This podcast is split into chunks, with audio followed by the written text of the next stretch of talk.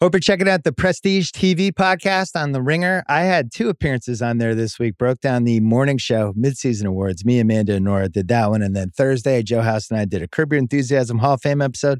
We're also covering Succession on there as well on Wednesdays and Fridays. You can hear heading into the weekend, Chris Ryan Big Waz doing a pre-cap heading into episode two. Check it out. The Prestige TV podcast on Spotify or wherever you get your podcasts.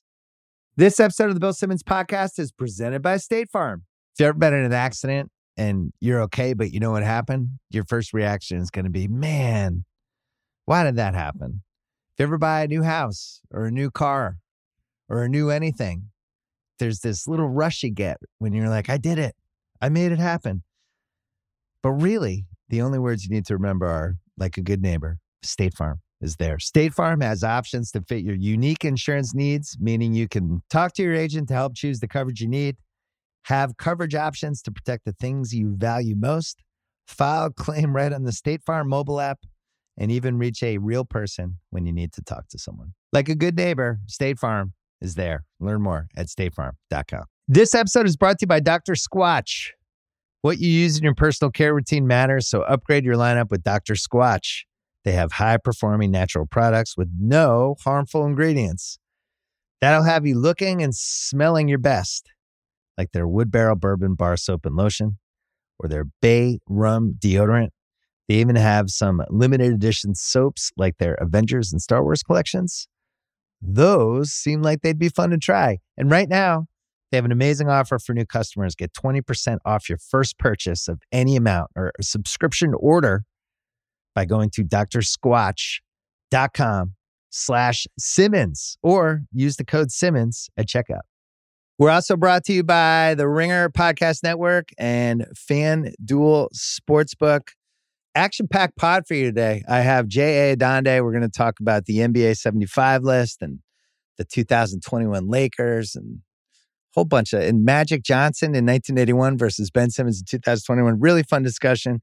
Peter Schrager's coming on and talk about million dollar picks and the Cardinals. And then my buddy Dave Chang talking about food trends, the Washington professional football team, and a whole bunch more. So that's what I got. Uh, the NBA 75 list. So it came out tonight. Turned out all 50 of the uh, 50 of 50 people made it. Um, I actually I tweeted tonight. I couldn't believe I was like, why didn't they just roll the list over the top 50? Just have us vote for 25. I had one of the votes. As it turns out, I guess all 50 of the people got voted back in. That was that legitimately happened. They did not roll over the list. But ultimately they did the list. They have the 75 and now we can move on with our lives. I'm going to put in pyramid form my rankings at some point on theringer.com this season. I promise you. We're going to talk about the stubs in a second but JA. First, our friends from Pearl Jam.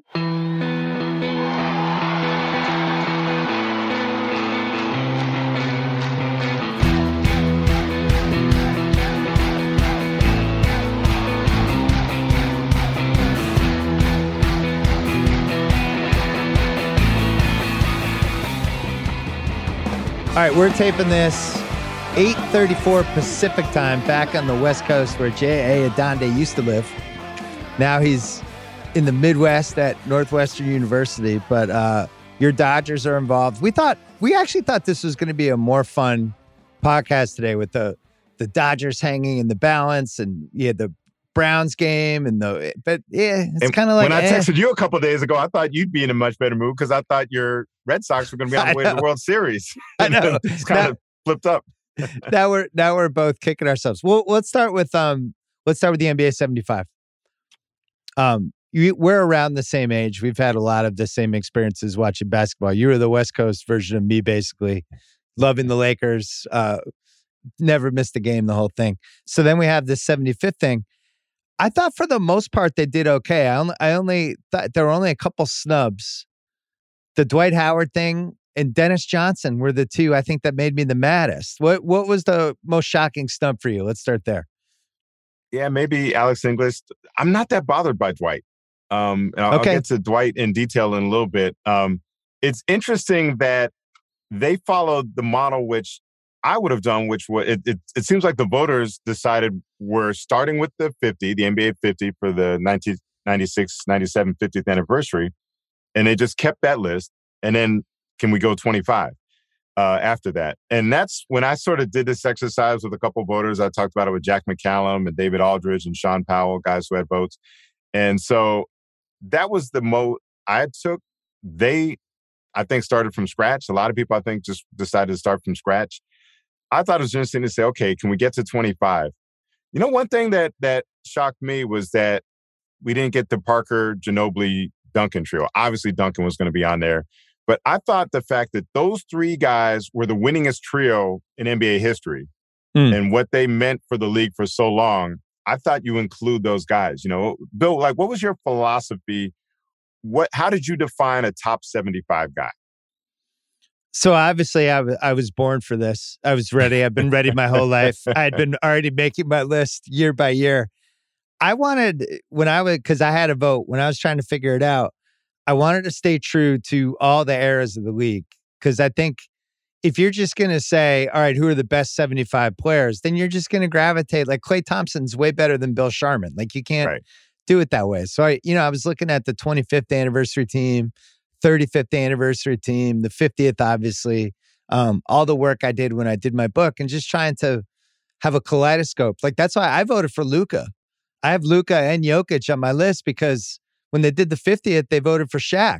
Right. You know, and it's Which like was at controversial the time, at the time, but it, but it was well. the right move, right? Right. And unless like Luka gets hit by a bus, he's going to be one of the best 75 players of the first. So anyway, I looked at it that way, and and that's why I felt like Paul Arizin, like, yeah, I'm sure he's not as good as Manu Ginobili was, but for the first 25 years of the league, he was more important. He was more impactful, you know? So that that was the way I looked at it. And and then the other thing I did was I actually ranked everybody in order so I could really like see and I had levels and tiers and the whole thing. So I ended up I got 69 of my guys actually made it. The ones that I had that didn't make it, I had Jokic. I just figured he's won the MVP. He's the best offensive center of the past five, six years. He's gonna that's keep getting better, Shaq better, better. 96 vote, right? Hundred percent. Him. So I had him and Luka as my Shaq ninety six votes. Dennis Johnson, Dwight Howard, Bernard King. So you mentioned the eras, and to me, it's did you define your era? And that's why, like Alex English didn't make it. You know, when you think of the '80s, and I didn't know this, Colin Cowherd tweeted Alex English scored more points than anyone in the '80s, and we all did. know all the great players that scored that played in the '80s, and he scored more points than any of them in that decade. But when I think of the '80s, he doesn't come to mind. Right. Well, So- because well, think about the small forwards, right? He's behind Bird. He's Behind Julius, behind Julius, behind Bernard King. who And should be on. yeah, who and oh Bernard was it? Yeah, I mentioned him. He was the other Yeah, one you, that you had him. I, I would put him on too. It's hard for me to think of 75 players in the NBA history ahead of Bernard King. Yeah, and you were saying you wouldn't have had Walton in the 50, but you would have had him in the 75. And I, I think for me, the Walton King argument is a little similar. Like, if you're talking like peak apex, where you're either the best player in the league or you're in the conversation for best player of the league, and you you sustain that for, you know, a year, two years, three years. That's it gets a little weird when you talk about Derrick Rose because he won the Right. MVP, and people would say, "Well, why wasn't Derrick Rose?" That was a weird year and he won the MVP mostly because the two best players in the league decided to play with each other. And we were mad at both of them. But LeBron and Wade were two of the best players in the league. And then Kobe was the other best player in the league, but they're having a weird Lakers season. And Rose kind of slid into that. I voted for him, but I don't feel like he was at the level like Bernard was at at 19. Bernard almost beat the 84 Celtics by himself. So And, you you start know, thinking about that- stuff like that, and it's like I have to have you Like, on my list. That, Alex that- English that never had a moment like that. Isaiah itself. Joe, Right. Joe Dumars is another another glaring absence, I think. Um, Interesting. See, I, I didn't. He didn't. He wasn't a bubble guy for me. well, we have to include those Pistons if you're talking about eras in the in the NBA, right? Like they're just below the Lakers and the Celtics, and you know then the Bulls. They kind of squeezed in between all those eras, and then Joe Dumars was right there, right below Isiah for importance to that team. So I had my seven bubble guys, and this is this is how hard this was because seventy five years is a long time. That's the other thing. My seven bubble guys who did not make it. Robert Parish. I didn't vote for him. Whoa. I mean, Yeah. longevity, uh, important part. The trio, him, Bird, like, like I talked about this, the Spurs trio. You can't Yeah. talk about the Celtics of that era without Parish. I felt like DJ Bird, got. McHale, Parish. DJ got a spot for me. And the more I thought about as, Parish, as a finals MVP. Yeah, the DJ thing, we don't have to litigate it here, but like when you throw in his three Seattle years where they go Right. finals, finals, conference finals, beats the Lakers twice, he's probably the best two way guard in the league in that stretch right before Jordan shows up. Um, and then goes to the Celtics. And like he played 180 playoff games back when we didn't have the 16 playoff teams Right. was in a whole bunch of big things. Like he took down Magic in the 84 finals. I, I think it's insane that he's not in. But the Parish thing, like, I just I couldn't squeeze him in. It was like him or Luka Doncic. And I'm like, Luka just had the best three three year start to an offensive career of anyone in the history of the league. So I had him. I left off Carmelo. I left off Alex English and Dantley. I left off Monroe and Maravich. Oof. I couldn't get there. And then Rodman. And and then I thought there was a drop off. But those seven and the Rodman you could see when you watch the inside the NBA today. The guys, the great players, they they never felt, you know, the same thing about Rodman that the fans did, right? You can kind of tell. I'm thinking of your guy, Bill Russell. Somebody asked him about Rodman one time, and Russell said, Bill Russell says, That's Rodman. He's a cute little rebounder. Right. Well, you know-. Yeah, you know this with the with the great players. Like they really respect somebody like Kyrie, like his Right. ability to his shot creation. That's the stuff they look at. The rebounding is like effort more than anything. So I think they look down on him a little bit.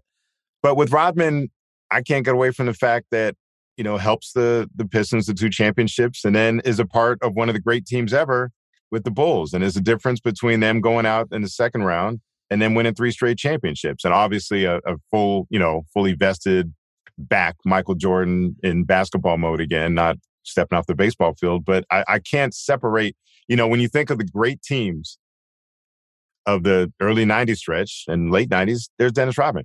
Did you have Dwight in? I did. I did. I have I have him in my rankings. I have him 64th. I mean, he was he was five straight first team All NBAs. And Right. the, the piece that I was I looked on Twitter to see what people are saying about it. And the piece that just gets swept under the rug is he went head to head against LeBron in 09 during a spring when we were all LeBron Kobe. We were headed for this. It was like a like a summer movie. We were all waiting to go right? see. Yeah, it was like LeBron Kobe. It's happening, and his team beat LeBron's team. And I, I if you look at the rosters, they're pretty even. Um, LeBron's stats are great in that series. It's not like he outplayed him, but he went toe to toe with them. And from a defense rebounding anchor of a championship team type thing, he was there. And then that you you covered that Lakers series. That was a closer series than I think people give it, credit it for. was, and I'll tell you what, I don't really remember Dwight Howard in that series. So that's Hmm. part of it. A, a big part of this is like, what do I, what sticks with me? You know, like I'm not so sure George Gervin is one of the top 75s. I mean, I know he won scoring titles and things like that. Um, you know, people from that era would tell you he didn't do much defensively, but George Gervin sticks with me. The Yeah. Iceman. Maybe it's because he called me one time. He returned my call. He says, Hey, it's ice. And that was the coolest thing I've ever been associated with. So here's my theory on Dwight. I'm not sure a single player, the way we think of him, has been derailed by a single shot, the way Dwight was by that Dame Lillard shot that finished off the Rockets and eliminated them in the first round in 2014. Hmm. And and I think we think of Dwight very differently. You know, we kind of pin it on him. Oh, he went to, to Houston and lost in the first round. Dwight averaged 26, 14, and three blocks in that series. It wasn't Dwight's fault. He balled in that series. And if they win and they go a couple rounds, now we see Dwight as the biggest free agent signing of that year going to Houston and having an impact, right? Instead, they're out in the first round. The next year, they go to the conference finals. They lose to the ascending Warriors in 2015 as the Warriors are on their way to the first championship. and he's good in that series too. Pretty good. I mean, you know, we remember Harden kind of flaming out with double digit turnovers in the last game. Yep. But again, he didn't make the difference there. They lose in the first round. And then he's just on the carousel, right? Going to Atlanta and going to where do you go? Charlotte and the, the Wizards and Philly and the Lakers and away and then back to I, I can't even keep track. But like the second half of his career, he just turns into this nomad, basically, right? And and just a, a backup piece. Um, so we never saw him at the time when he was the most coveted free agent. You were in LA, you saw the stay D12 billboards, and he goes to Houston and doesn't make an impact and then just starts getting discarded around the league. Yeah. And do we think of him the same? Does that all play out if they go deeper into the playoffs that first year and he shows that, hey, this is the guy that the Rockets are going to build around? Him and Harden, they're going to be the new Magic and Kareem or whatever. And I really think that single Damian Lillard shot just changed Dwight Howard's trajectory hmm. and kept him off the top 75 list. I think he, I, I was actually shocked that he didn't make it. I thought he was pretty much the only center that mattered as soon as Yao Ming got hurt for, I don't know, six years there. Where and, and, you, and part of it is that the legacy, right? That we're not currently we're not thinking of centers, right? And so we're not thinking of any like who's the best center of this era. Does it even matter? You know, well, Dwight now, might uh have been the best center of his era. Now maybe. centers are, I think, it's a better deeper position than maybe it was during when Dwight was there. He was kind of he represented like the last old school center, and we were and moving toward this new world. The real last old school center, Shaq, was always dumping on Dwight. Right, so but that that's the thing. Dwight's but case. honestly, that's why Dwight didn't make it. I think people just don't like him. You know, and this is Russell and I in House did a basketball book a basketball podcast about it last year about it's about this very point. Like his career was, I think, significantly better than people realized.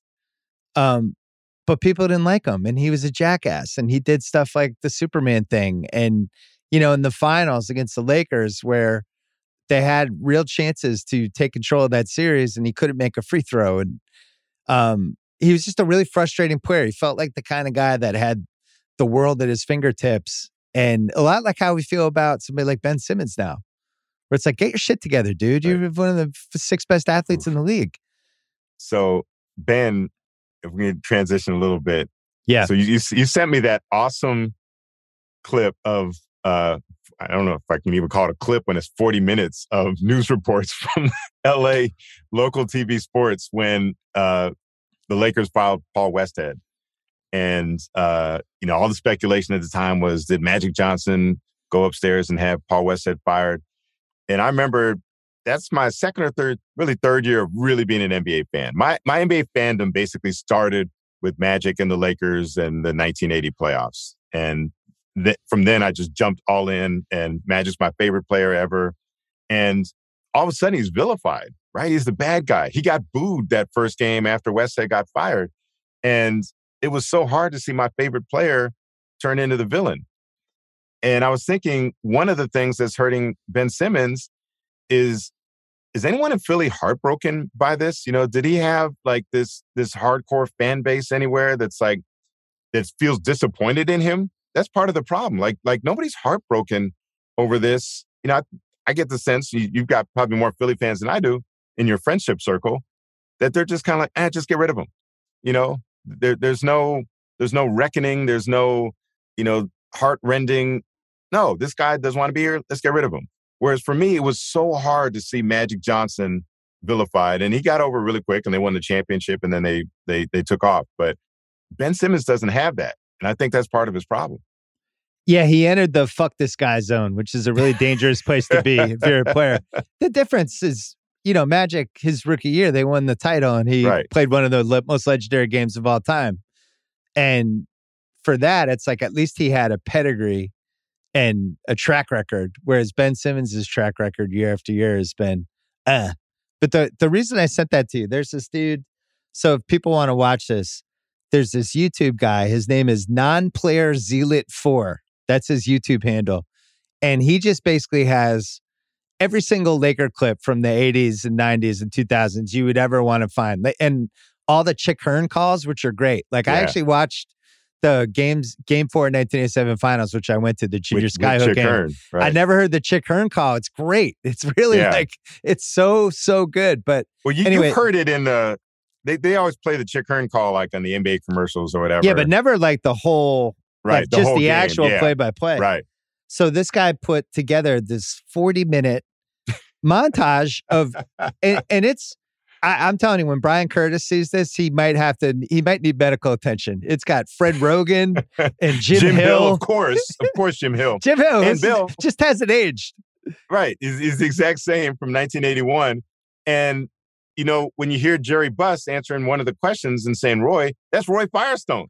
Right. Like, look, NBA, and and also there's there's one thing where uh, they they toss back to the anchors and, and CBS and Jim Hill's there, And you hear Connie Chung in there saying, Can I say hi to Magic? Connie Chung, who went on to be a national network anchor. Well, Jim you Hill, left out the best one. Fred Roggin, Roy Firestone, Stu oh, no. Nahan. Rocky Rocky star Stu Nahan. You know him from the Rocky Nahan. movies. Yeah. And, and uh, Fast Times at Ridgemont High. Right. All those guys. It was, but it was actually really good journalism. You know, watching as a journalism professor now, like that's when local TV sports would, you know, they had first of all, they had multiple guys. Like you see guys in the studio throwing out to their reporters. You know, now you've got one person sports staffs in, in, in local news. Um, and I give credit to a lot of those guys because they had done some reporting. You know, you hear them giving informed opinions. And there was so much skepticism about what the Lakers were were were uh, sending out that oh we'd already made the decision and we were going to fire Westhead later, and then Magic just happened to speak out. You know, it had nothing to do with Magic speaking out, right? And you heard all the anchors saying like, right. Uh, the other thing, also, it's actually a historic moment because that's the Pat Riley origin story, right? You know, well, you, you trace it all back to that, and then Riley is basically involved in the next four decades of the NBA. Well, and then then that they West and Riley are going to be co-coaches, and then West in the press conference is like, wait a second, that's not how it's going to play out. It's a mess. The other thing, talking about old school journalism, it really made me nostalgic for the era when the press just was able to talk to players. You see, like yes, the players had so much availability for random local reporters and all just over and over again. There's this one interview where Kareem, who's like legendarily the worst interview as a player of that era. Now he's a really good writer, but back then just had no time for anybody. And he's giving this interview before the game, and he's just he's just so annoyed, but trying to seem chipper and just giving no answers. But that's the thing; you kind of had to play the game back then. But Bill, my favorite part of that clip is that they show the live time in the screen, and it's 6:36 p.m. It's like less than an hour before tip off. Right. Kareem's doing a live television interview. The other favorite things is so the, the origin of the story you know, the Lakers, they win the championship in 80, um, they lose in 81. And then at the start of the 81 82 season, they, Paul Westhead, the coach, has installed this new slow down offense and they're going into Kareem. As I'm watching this, I'm like, this is really Kobe and Shaq all over again, right? Because Shaq's complaining that they're running the offense through Kareem and they're slowing it down, and Shaq wants to play more up tempo, which of course Kareem doesn't want to do. He's already in his 30s. He's been in the league like a dozen years at that point. He doesn't want to run up and down the court. And so you know, 20 years before we had Shaq and Kobe, it's Shaq and Kobe basically. Only this time, you know, Kobe won at the outset. Uh, but they so Magic vents his frustration after the game and basically says, "I need a trade. This isn't working for me. I'm so in the wrong in offense." City, yeah, yeah, all this stuff. So they fly back to LA the next day. All the media is at the airport. They're interviewing Magic Johnson and Paul Westhead as they're walking through LAX, which of course you can't do now because of you know the 9/11 restrictions. And then the next day, there's the famous press conference in which Jerry Buss announces that Jerry Jerry West is going to coach the offense, Pat Riley is going to coach the defense, or me co-coaches. And West gets up there and says, "No, Pat Riley is going to be the guy here." And then they talk to Riley does individual interviews with with all the local stations after. And so does Jerry Buss. And so does Jerry Buss. And then the next day they're at practice and they're filming practice. You know, they've got full access to practice. And then um, they talk to Magic and Westhead shows up to clean out his office and they talk to Westhead. And then Jerry Buss does a live shot with Jim Hill uh, before the game when they play their first game after San Like the owner is talking an hour and a half before the game after he just made this controversial move. Do you think anyone, any owner in the NBA would be doing that right now? It was amazing. So I'm going to tell you why I sent that to you in a second, but we're going to take a quick break. This episode is brought to you by Cars.com. When you add your car to your garage on Cars.com, you'll unlock access to real time insights into how much your car is worth, plus, view its historical and projected value to decide when to sell. So, when the time is right, you can secure an instant offer from a local dealership or sell it yourself on Cars.com. Start tracking your car's value with your garage on Cars.com. So, we're talking about this clip I sent Jay about uh, 40 years ago, ironically, magic and this whole thing self combusting and the similarities and differences between Ben Simmons now. And you think about how this Ben Simmons thing's being handled now, right? No accountability at all. He's not talking right. to anybody. Anonymous sources, anonymous right. sources, leaks. Um, the person who seems to have some sort of uh, some sort of insight into what's going on with him is Shams Charania of the uh, Athletic, who's been on this podcast, who is represented by Clutch, who represents Ben Simmons. Mm. So he's getting the only Ben Simmons side morsels. Then you have Daryl and his whole Philly side. They're just sprinkling. It's like who want? It's like a t-shirt gun. They're giving morsels to everybody, and we're basically just put together this giant jigsaw puzzle of little little leaks. We don't know what to believe. Now it seems like Ben Simmons is going to play the eh, I'm not feeling that great. My back might hurt. And this is how it leaks out. Back 40 years ago, this thing plays out over the course of two days. Coach gets fired, Magic Johnson gets booed, and and then we're off. And then everybody kind of moves on. This Ben Simmons thing is, could last three years with us never doing anything. And we haven't heard from Ben Simmons yet, have we? No. He's we yet won't. to talk. We won't. You know, and and yes, the, the amazing thing, Magic talks, Riley talks, West talks, Jerry Buss talks, all talk on the record, on camera. Just, just you know, and, and I'm sure they were all talking to the local print reporters as well. Um, yes, that that was stunning to me, and the difference, and we we just don't get that anymore, and it, it it's never coming back. Um, literally, the access that you had, where you could go get guys at the airport, where you could film practices, that was one of the things. Was that they said, and you're oh, on the plane too. Yeah, you are on the plane, on the plane guys? with those guys, interacting with them. Oh, how about speaking of people on the record? So they interviewed Steve Springer, who was one of the beat writers. He shows up in one of the reports, and then Jim Hill's talking to Chick Hearn, who's like being as honest as you can be. You know, we think of the the uh, play-by-play broadcasters as being shills for the home team. Chick was never that, mm-hmm. but his breakdown of the whole thing was amazing. Yeah. and then at great. the end, he says, Hey, there's still tickets available. Come to the game tonight. So he goes back to being a homer chill at the very end after he'd just been very candidly assessing the whole situation. The whole thing is amazing. 40 minutes. That's the same guy that did the Magic Magic Man highlight. Yeah. 15 yeah, yeah. minutes of Magic Johnson highlights. The first seven and a half minutes, Magic doesn't take a shot. It's just Mm. all rebounds and passing.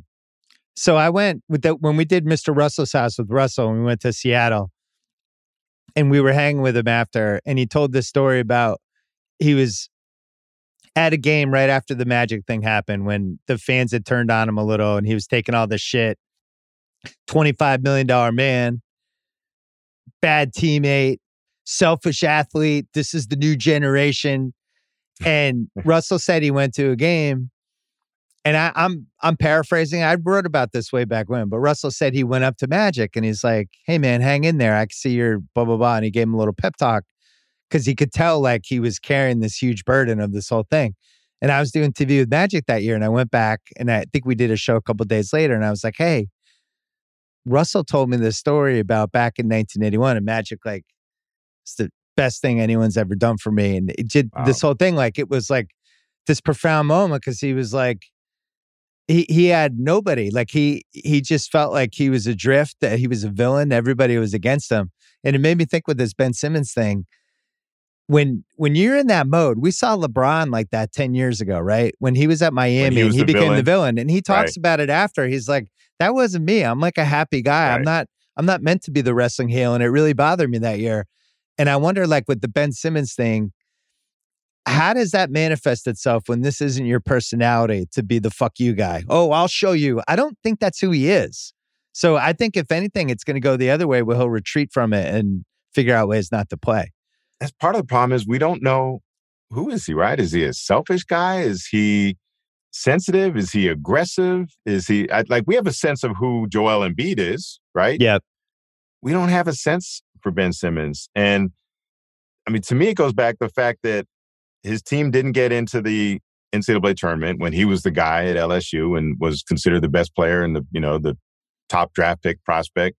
Um, it was the same with Furts, but Markelle Fultz, right? Yep. um, you know, he didn't he didn't get Washington in the tournament either, and, and two number one picks that Philly wound up taking. Hmm. Um, so here's another thing that has to be causing a lot of angst in the Philly people. Nobody's talking about this. Remember, Ben Simmons was the prize for the process. Yep. You know, like they they come off the worst record in the second worst record in NBA history, 10 and 72. This is what the process was all about, right? You're gonna pull your team apart so that you'll have the best chance of getting the number one pick. And lo and behold, it worked. You got the number one pick. And now you got a guy who didn't take a shot in game seven of the uh, the playoff series and might not ever play another game in uniform. for the 76ers. This is this is the end result of the of the process. Never forget. This is what all that losing got you. Yeah, it's basically Embiid is as long as he's one of the best 10 players in the league, you at least have something to point to. But when you but think that like, wasn't really the process. You know, they got the fourth pick that year, and the only reason they got Embiid was because there were injury concerns, which have played out. He's never gone through a whole year and a whole playoffs healthy. So right. there's a reason he was number four. That when I think it was four, he was when, three. When the Sixers drafted yeah. him three. He was three. Um, the reason he didn't go one though, he was the best player in that draft, but there were um, injury concerns. So quickly, let's audible to the Lakers because you and I were talking about you covered the 04 Lakers, and now yes, we I had this conversation. we had this conversation before the Grizzly opening night uh, Lakers game. Um, the similarities and differences between the 04 Lakers and the 2021 Lakers, where you have LeBron as the Kobe, clearly. Well, a key difference. He's not facing a sexual assault charge. And he, Well, that, yeah, Um, that's true. Yeah, Kobe was uh, going to dealing with a trial possibility there. You had older Shaq versus in his prime Anthony Davis, but from an impact standpoint, eh, I I would still take Shaq, but it, it's in the ballpark. And then you have Russell Westbrook as the proxy to this Malone Payton combo of these two guys that were one thing on other teams. And now they're getting shoehorned to this other situation that belongs to these two other guys. So as you watch this, what what are the similarities to you? um, you know, obviously the just the sheer volume of Hall of Famers. Um, you know, I mean, Carmelo's top seventy-five. I think he's a lock for Hall of Fame. Um, so you know, you got these four guys. Uh, it, it, it was so different. I mean, the fact that Phil is a free agent, you know, in 0304, um, and then midway through the year, his his contract gets yanked off. His contract offer that the Lakers are talking about, they they pull it off the table and then they announce, yeah, you know, we're we're taking Phil's contract extension off the table. That's that's not up anymore. And then Kobe says, I don't care. Which to me, you know what? Actually, the Sixers in some way remind me more of that team because when Embiid said he said something like, I don't really care about that man or something like that.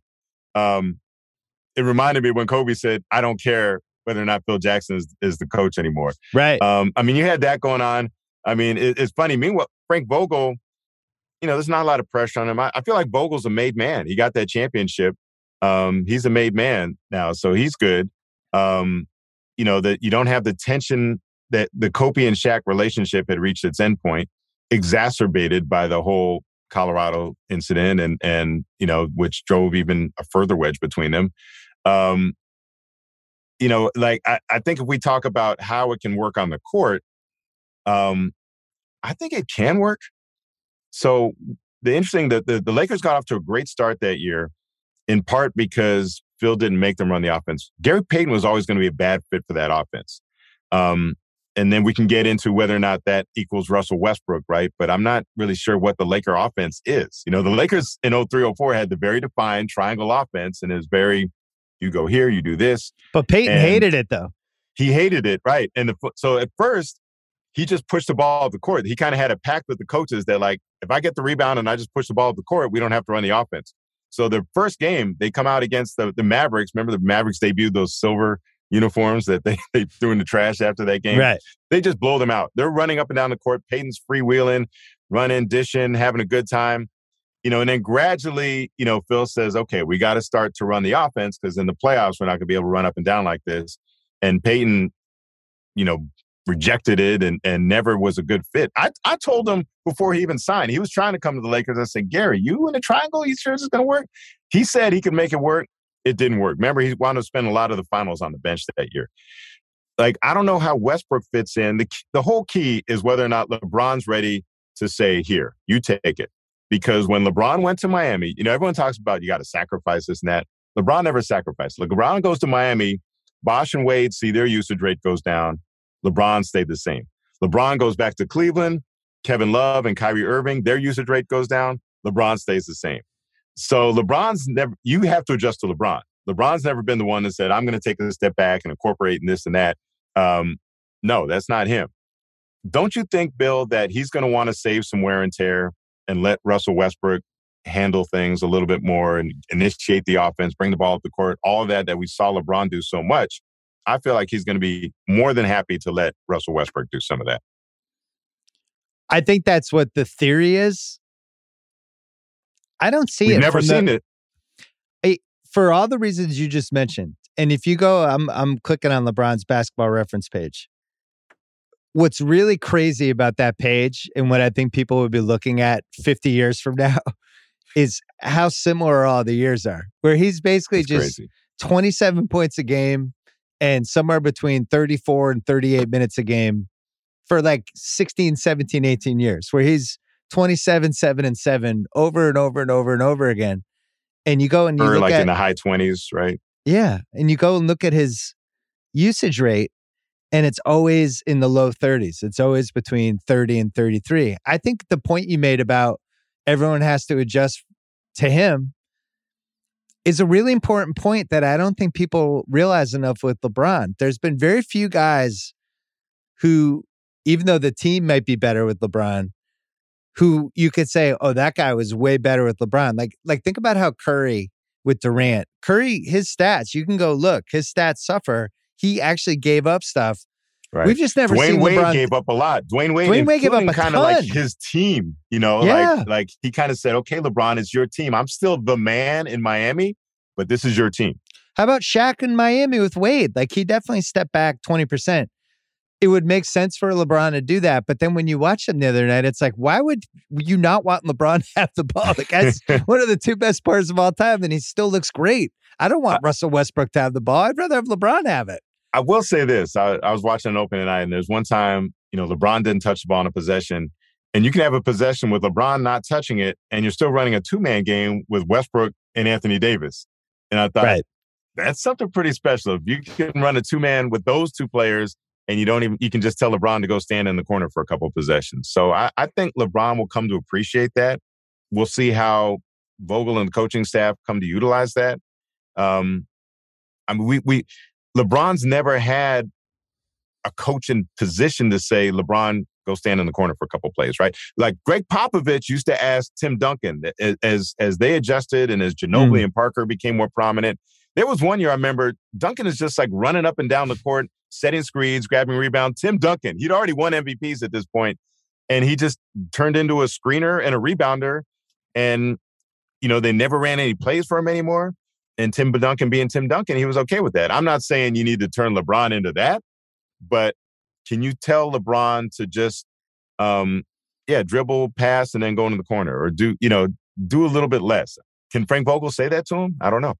I'm just not positive Westbrook's a winning player at the level of winning four straight rounds. You could, I know it's the first game. I know it's an overreaction, but he's if he's if the ball isn't with him or around him, he doesn't really know what to where to go and what to do because he no team is going to be afraid of him shooting. So you'd watch him just kind of he's meandering around and it's like, all right, it's a little like when Rondo's at his worst, where he's like, where do kind of where do I go? I'm gonna just kind of run along the baseline and veer out. But I don't know. I just think I, I just would have rather had Buddy Hield than KCP. I really would have. I think that's a better fit for LeBron because LeBron's not changing at this point. He's been in the league 19 years. You want to put people around him that make sense for him, you know? And I don't I just don't think Westbrook makes sense to them. I don't see it. I thought it was ironic that Westbrook's first game, Mr. Triple Double, Steph Curry comes in and has a triple double in his Right. house. Right. Well, we'll see what Um, happens. I mean, the thing with LeBron is if it's not working, we saw it with the 2018 Cavs. They'll they'll cut bait. I mean, he got he got them to trade Wade. Wade, who was allegedly one of his, His- best his friends, he got him the f out of there in three months. Um, Bill, I, I have two quick betting propositions for you. Um, right, I'm not a it. gambler, but I know you are, and and I know you can plug the the gambling sponsor here. All right, so Anthony Davis played 466 games in New Orleans. Um, Zion is currently at 85 games in holding. We'll set 466 is that as it? the That's all he's played in New Orleans, 85 games? Zion. Remember, the A, there were two shortened seasons, right? Yeah. His first two wow, seasons. COVID shortened. not a lot. B, he's been injured a lot, and and the number's not going to go up anytime soon. Um, so over under the 466 that Anthony Davis played, over or under for Zion playing those number of games in in uh, New Orleans. Is this a trick question because they're going to be No, in no, Seattle? no, No, 'cause they're gonna be in no, Seattle no. in two years. with this franchise. Well, if they move to Seattle, does that change things? I mean, part of the problem is New Orleans. You know, they're always just going to be hurt by the fact that there, there's just no corporate support there. No, it's sponsorships or anything. You just it, it, it's a tough, tough market. You know, and, and what what passion there is down there, the Saints suck it all up. So Yeah. 466, you know, with Zion, who, you know, is already making googly eyes in New York, um, who's on his third coach in his third season already, I'm going Um, under. Under. under. well, and, and especially also the injuries, too. I was thinking more injuries. 466 is a lot for somebody who's already had, what is this, his fourth relatively significant injury, third or fourth? I don't like foot mean, injuries. One, He's one, had one in college, the Two knee knee, in, two in- knees, yeah, right? Yeah, Yeah, two and, knees a, and a foot, and, and now another broken foot. Yeah. and so you also think the that injury is more than the fact that he doesn't seem to be happy there, and and could we, we haven't had the guy leave before signing the you know at the very least the rookie extension, right? it's not going to be him. He Okay. he's taking that money, especially All like if you've had a couple injuries already, you're grabbing the money. What's the other prop? My other one um, comes off watching the Hawks play the Dallas Mavericks tonight. So Trae is already up two nothing. He's won two playoff series. Luka has yet to win a playoff series. Who winds up winning more playoff series between those two, Trae or Luka? Ooh, that's a really good one because I I was bullish on the Hawks. I bet they're over. I picked them for a three seed. They're just really loaded. You can see it tonight. Yeah, They, they- and they're they having just have a ton of talent. Yeah. The Mavericks aren't having fun. I think you could make a case if you're just adding a playoff series and Trae is just banking. How many did he have last year? Two? So he won two, played three, won two. Luka's he- played three or two. Luka has zero playoff wins so far. Right. He hasn't won a playoff series yet. So So you could nothing make right a now. case. You could make a if they made the Eastern Finals again, Trae would be up four nothing on Luka after a couple years. I would say Luka's still the favorite just because I think he's a generational offensive player. And at some point he's gonna end up on a team and just rip off. Have the Mavericks won a playoff series since they won the finals in 11? No, they've not. They've not. That's a good so bet. remember, this, this is a franchise question too. So I thought that was interesting. Um, that, Those that are was good something ones. that popped popped into my mind. So Uh, you, can- you quick can, you can uh, plug the sponsor now. FanDuel. It's FanDuel, our favorites. Um, quick before we go, Dodgers. Dodgers, um, they stayed alive tonight. Um, as we're taping, it was the ninth inning. They did they win the game, Bill? Yeah, they won. Okay, it's it's a sure. wrap. You know what I realized? I love the Dodgers. I don't necessarily love this team. Hmm. You know, and it's kind of the reverse of the way the Lakers were for me. Like the Lakers, I fell in love with that era. The show I grew up in the Showtime era, was introduced to basically to pro sports through that teams. I loved that team. Magic, Kareem, Worthy, Michael Cooper, Bob McAdoo, all those guys. Um, you know, the the, the Dodgers I kind of grew up so I like Vin Scully as much as anybody, right? The just the tradition, Tommy Lasorda. I mean, they were just things that were institutions. Um, but like this iteration, um, you know, it's just been kind of frustrating watching them. Um, Is it because it's such an expensive team? It takes like a tiny it- bit of the fun yeah, out of it. it. takes takes the joy out of it, and you know the fact that they're so committed to this stuff. Like you know the you can see the front office meddling, like the decision to pitch Urias in relief, and it felt like it threw him out. You know all these decisions they make. They they started Joe Kelly in the game, and he's down two nothing, and has to come out of the first inning in this game. Um, you know, like all these things. The shift. You know, they're so committed to shifts. I, I kind of am secretly happy every time the Braves get a hit against the shift by by hitting Yeah. into the open space because I hate the shift. You know, so they do all these things that I'm so opposed to. The fact that one of the reasons they're down a starting pitcher is because they decided to sign Trevor Bauer for forty million dollars when everyone was trying to tell you he was a bad guy. And the whole press that was a, talk about amazing press conferences. Bill, go watch the the video of the the press conference for Trevor Bauer. Like, hey, Trevor Bauer, he's from L.A. We're bringing him back. Here's a big press conference at Dodger Stadium, and and all the questions are like, like Trevor, are you going to be a better person? Because like you've got a reputation for a pretty bad guy. Uh, you know, asking the, the the the executives like, are you okay with signing this bad guy? You like, do you think Dodger fans are going to be happy with this? So like, you know what? It, it's like hard for me to root. It's hard for me to talk about. Oh, you're overcoming stuff when you put yourself in this position by you know no one could have imagined this worst case scenario. But guess what? You hire someone who's got a you know reputation for for being misogynistic and lo and behold, he gets accused of, of this. Um, so like it's it, it's hard for me to really embrace this group. I love Mookie Betts though. Although uh, Mookie is, I, I, say, I know this is a, a, a wound for you, Bill, but like, I'll say this, like, he's what's right with baseball, but he's also what's wrong with baseball. You know, and, and talk about the reasons it's hard to embrace this team. Like, I love Mookie. You know, I wish we had more African American players like him. The fact that a guy is five nine and can dominate a sport. Well, you know, name another team sport where somebody five nine can be this dominant. He's so fun to watch, joy to watch. But it also sucks that the Dodgers are one of like two teams that can afford him. Right. You know, like that's not good for the sport. I feel bad that like the Dodgers kind of by default have Mookie Betts because not even the Boston Red Sox could afford him. That's something fundamentally wrong with their sport when only two guys can have this guy. This should be a guy that like almost anyone could have, right? Um, I wish more fan bases could experience a Mookie Betts, but only the Dodgers can afford to pay him what he's worth. I agreed with everything you just said, except for the part that the Red Sox couldn't afford Mookie Betts when they've literally tentupled the franchise value of the team. They make well, they, so they, much money. They, they absolutely could have afforded Mookie though, Betts. Right. I know.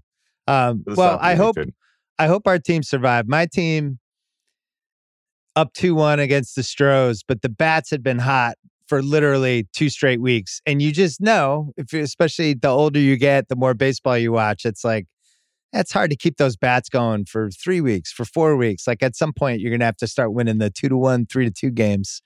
And defensively, they just, they it's really hard for them. They're How basically a window, softball Bill? team. For, you for you, the, the, the window for when your team wins and you have that grace period where you're not you, you know you're not torn apart. Well, you went into this year, and I know you've been on record for like you were bullish on this Red Sox team coming into the year. Yep. You just saw something you liked but they didn't have to win for you, right? Like, like they're no. good with this. You know, they got to the to the ALCS. Like, this is a successful season, right? I, you know, I I did the five year grace period stuff in the early two thousands when I hadn't won in a while. so I was like, here's how it should go. And then you realize the older you get, like you just get into the teams and you, you know, it just becomes part of your everyday life. It's hard to be like, ah, well, I won three years ago, so I don't care as much. I'm really attached to this team. I was devastated when Eovaldi didn't get the called third strike. And then all of a sudden the floodgates open and we've blown this chance against a really good Astros team. So, you know, I well, still I, feel like uh, you know, it's different obviously when it's you haven't won in 50 years or 40. Like that, there's nothing and, like and that. it was a long time for the Dodgers from 88. Yeah. So like as they were going through it against the Astros and as the Red Sox, that I, I my buddy Anthony, my my college roommate, huge Dodger fan, and I, I, called him during one of those years, and I'm like, why is this so much harder to watch than it used to be? Like I was. It's because we're old. agony. Exactly. Yeah. He said it, it's because now we realize that you know, like they won. You know, I started really getting into the Dodgers late 70s, early 70s. They went in 81. They went in 88. So we didn't have this long drought. Then they go from 88 mm. until last year, and you realize like I just want to get one more. You know, before I croak and we might not get another shot at this. And it was just agonizing to watch. And because they won last year, now I'm just kind of like, okay, you know, like like I'm I'm I, I, like I'll turn the game off if they're losing, and I just don't want to subject myself to it. You know, mm. like I'm I'm perfectly content to just you know I've got my my all the championship gear I bought from last year. I'll just go put that on and bask in that. I've got a Mookie Betts jersey hanging in here in my closet. Like I'm I'm I'm good. I'm good.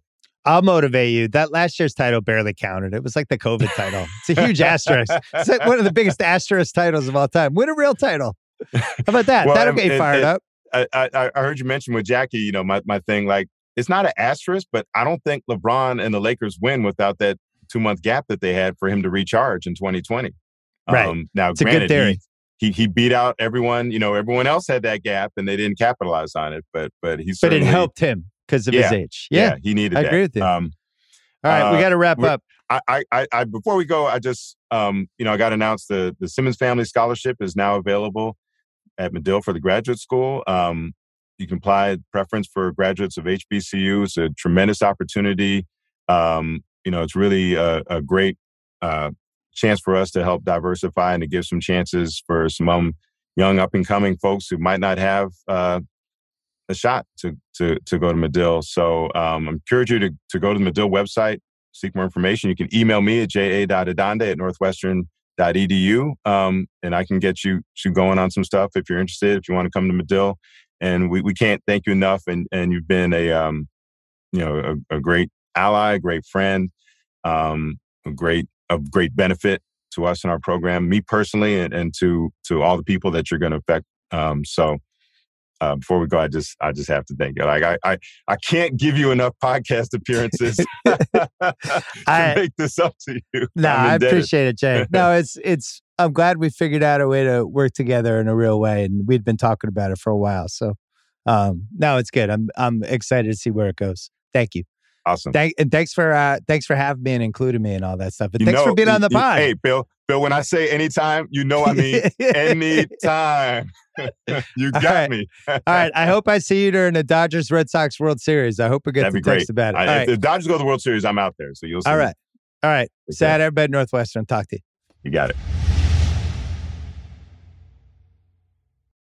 All right, we're taping this part of the podcast. It is 11:15 Pacific time. Peter Schrager is here as always. We're going to do million dollar picks in a second. We've crushed it again last week. I, you know, at some point we'll get credit from the masses of 1.57 million this year, five or six winning weeks, and this week sucks, which we'll get into in a second. Let's talk about the six to oh zero Cardinals, though. Are you a believer yet? I am. It is. It it is an interesting deal over there. So uh, let me tell you, uh, how would you have handled this if you were Kingsbury last week? So he can't coach because he's uh, COVID positive. It, he's been vaccinated, no symptoms. And I was texting him the night of the game, and I'm like, "Where did you watch it? How'd you?" And he goes, "I did not watch a snap. I couldn't handle it. Like I had no control. I had FOMO, and this feeling of not." So he spent the entire game last week, which is this huge win in Cleveland. His boys they stepped up walking around his block like in circles and then just watched Houston Texans film in the second half. And I'm like, bullshit. Like, you definitely watched. He's like, I literally could not stomach watching one play from that game because I I just I have too much control over it. Now, you're a, a executive leader in your business. Like, what do you think of that? I think that's really interesting. Yeah, I remember when we launched um Grantland, I was on the road and because we I was doing went to a Bruins game and an NBA Finals game, and I was writing from the games. So at some point I left, and it was just kind of like you just have to kind of cross your fingers. But I was still reading the site and seeing what we were doing, yeah. and I had input and I had emails to just be cut off like that. Um, at the same time, are we sure he was cut off? Do we believe this story? He, they have and, all these texting apps where it's like they the were text, pissed. The like text signal? disappear in like ten seconds. Yeah, he could be at Signal. How would they know? There are a lot of coaches around the league who were who were, who were texting me last week, like, you know, that's bullshit that he can't code. I'm like, what are you talking about? Think about it this way: the NFL has a system where in the league office, if there's a pass interference call that they don't agree with, they can buzz an official in Las Vegas, in Los Angeles, in Seattle, and be like, pick up the flag. It wasn't like we're to review it. But this guy in 2021 who is vaccinated and has no symptoms and it, it should not be punished for a positive test isn't allowed to communicate with the team at all on Sunday. I, now, if you want to say, well, Stefanski did that last year, that was before the vaccine was out. So I think there's this like, and, it, and we're going to find it with the NBA, with the Kyrie Irving stuff, and how, hey, wait, there's a lot of what if, like, or what about isms. Like, this guy's not vaccinated, but his state says this. It it feels like there's a lot of moving targets and a lot of different goalposts, and I, I think it's frustrating for these coaches. Like, why was he punished for that? And guess what? As of Thursday, he still doesn't have, it might be a second week where he can't coach because he hasn't cleared protocol yet. So here's this undefeated team who last week did not have their head coach, their star center and Rodney Hudson, Chandler Jones. They didn't have their GM on the road. Cam Turner, who's Norv Turner's nephew, is the number two to Kingsbury on offense. He wasn't there. So, like, I thought it was a pretty amazing win last week to go into Cleveland, even as a banged up Cleveland was, and to not only beat them, beat the snot out of that team in their building. And now they've got the Texans. I think they're going to just roll over them again. Like, I keep waiting for this Cardinals team to have this massive drop off. There were some major obstacles last week, and they had maybe their best performance yet.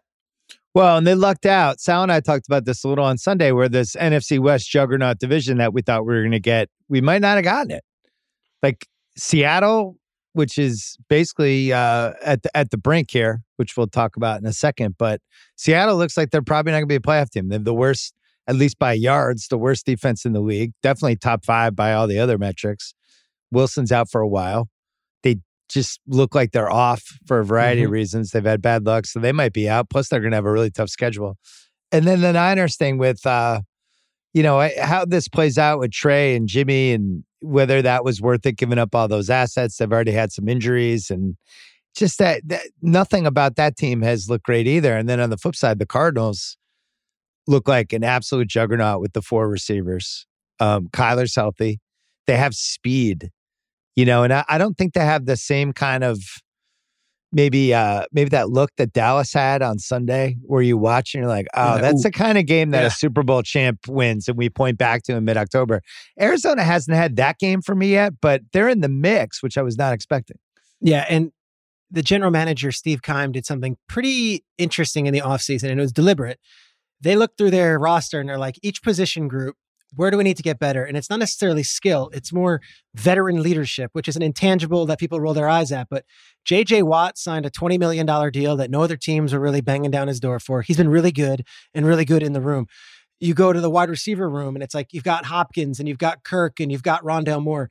AJ Green, not a big vocal leader, one year, $8 million, has been really good and sets the standard there, filling in for what Larry Fitzgerald would have been yep. had he stuck around. And right down the list, whether even their kicker is Matt ah. Prater now. And it's like, all right, we don't talk kickers on million dollar picks too much, but the anxiety of like, all right, Zane Gonzalez is our kicker and we need him in a big spot here. To know that Matt Prater is a guy who's been around for 100 years, still has a big leg and is going to kick and get you that kick. It's like there's stability at every position group. And I, I feel like there's no real holes until this team starts suffering from injuries. And they've had a few with Jones and Hudson, but they look like they're as good as any team in the NFL right now. And it's funny because you go down like the power rankings lists and every website does them. I don't think anyone has them as number one. It's almost like you're reluctant to give this to them because they just haven't been there yet.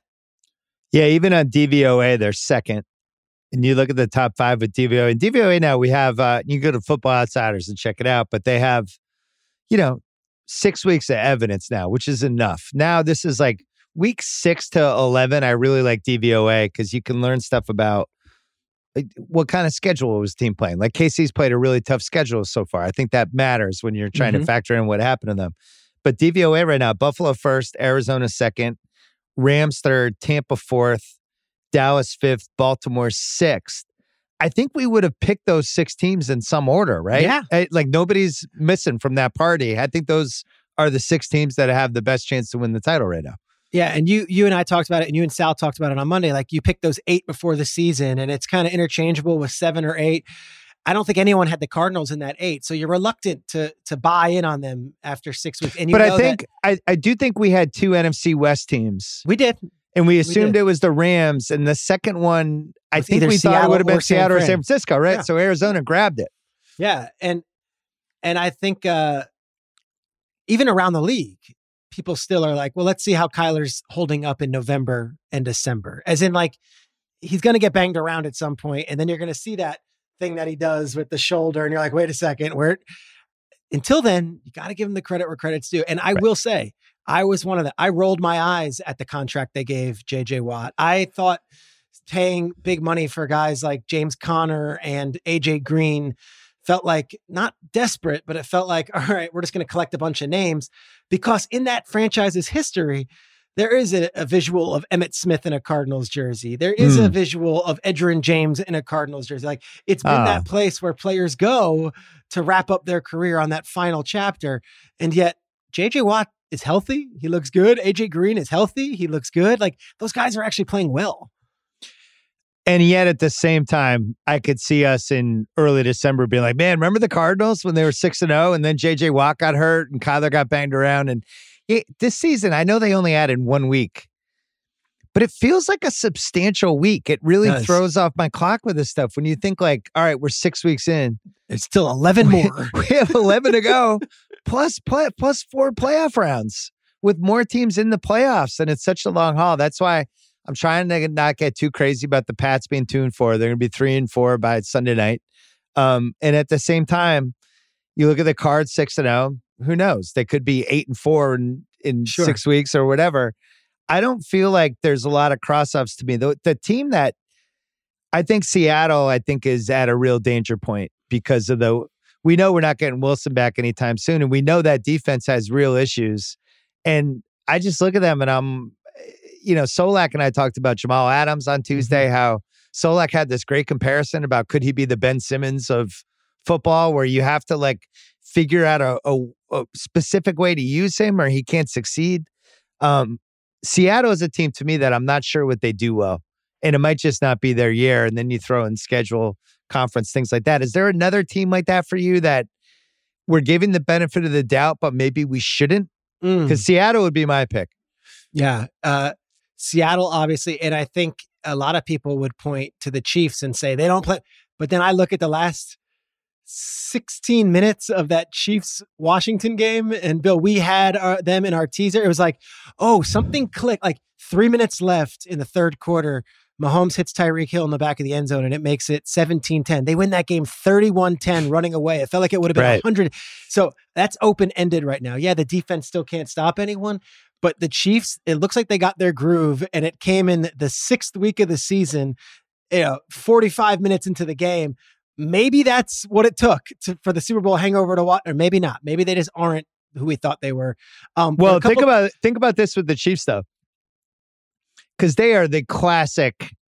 We're gonna feel dumb in four weeks, probably. Think of like course. played one of the worst, one of the hardest schedules so far. They had some bad luck. They had two games they should have won, and they just kind of screwed up. They have 14 turnovers, and I've watched a lot of the Chiefs this year.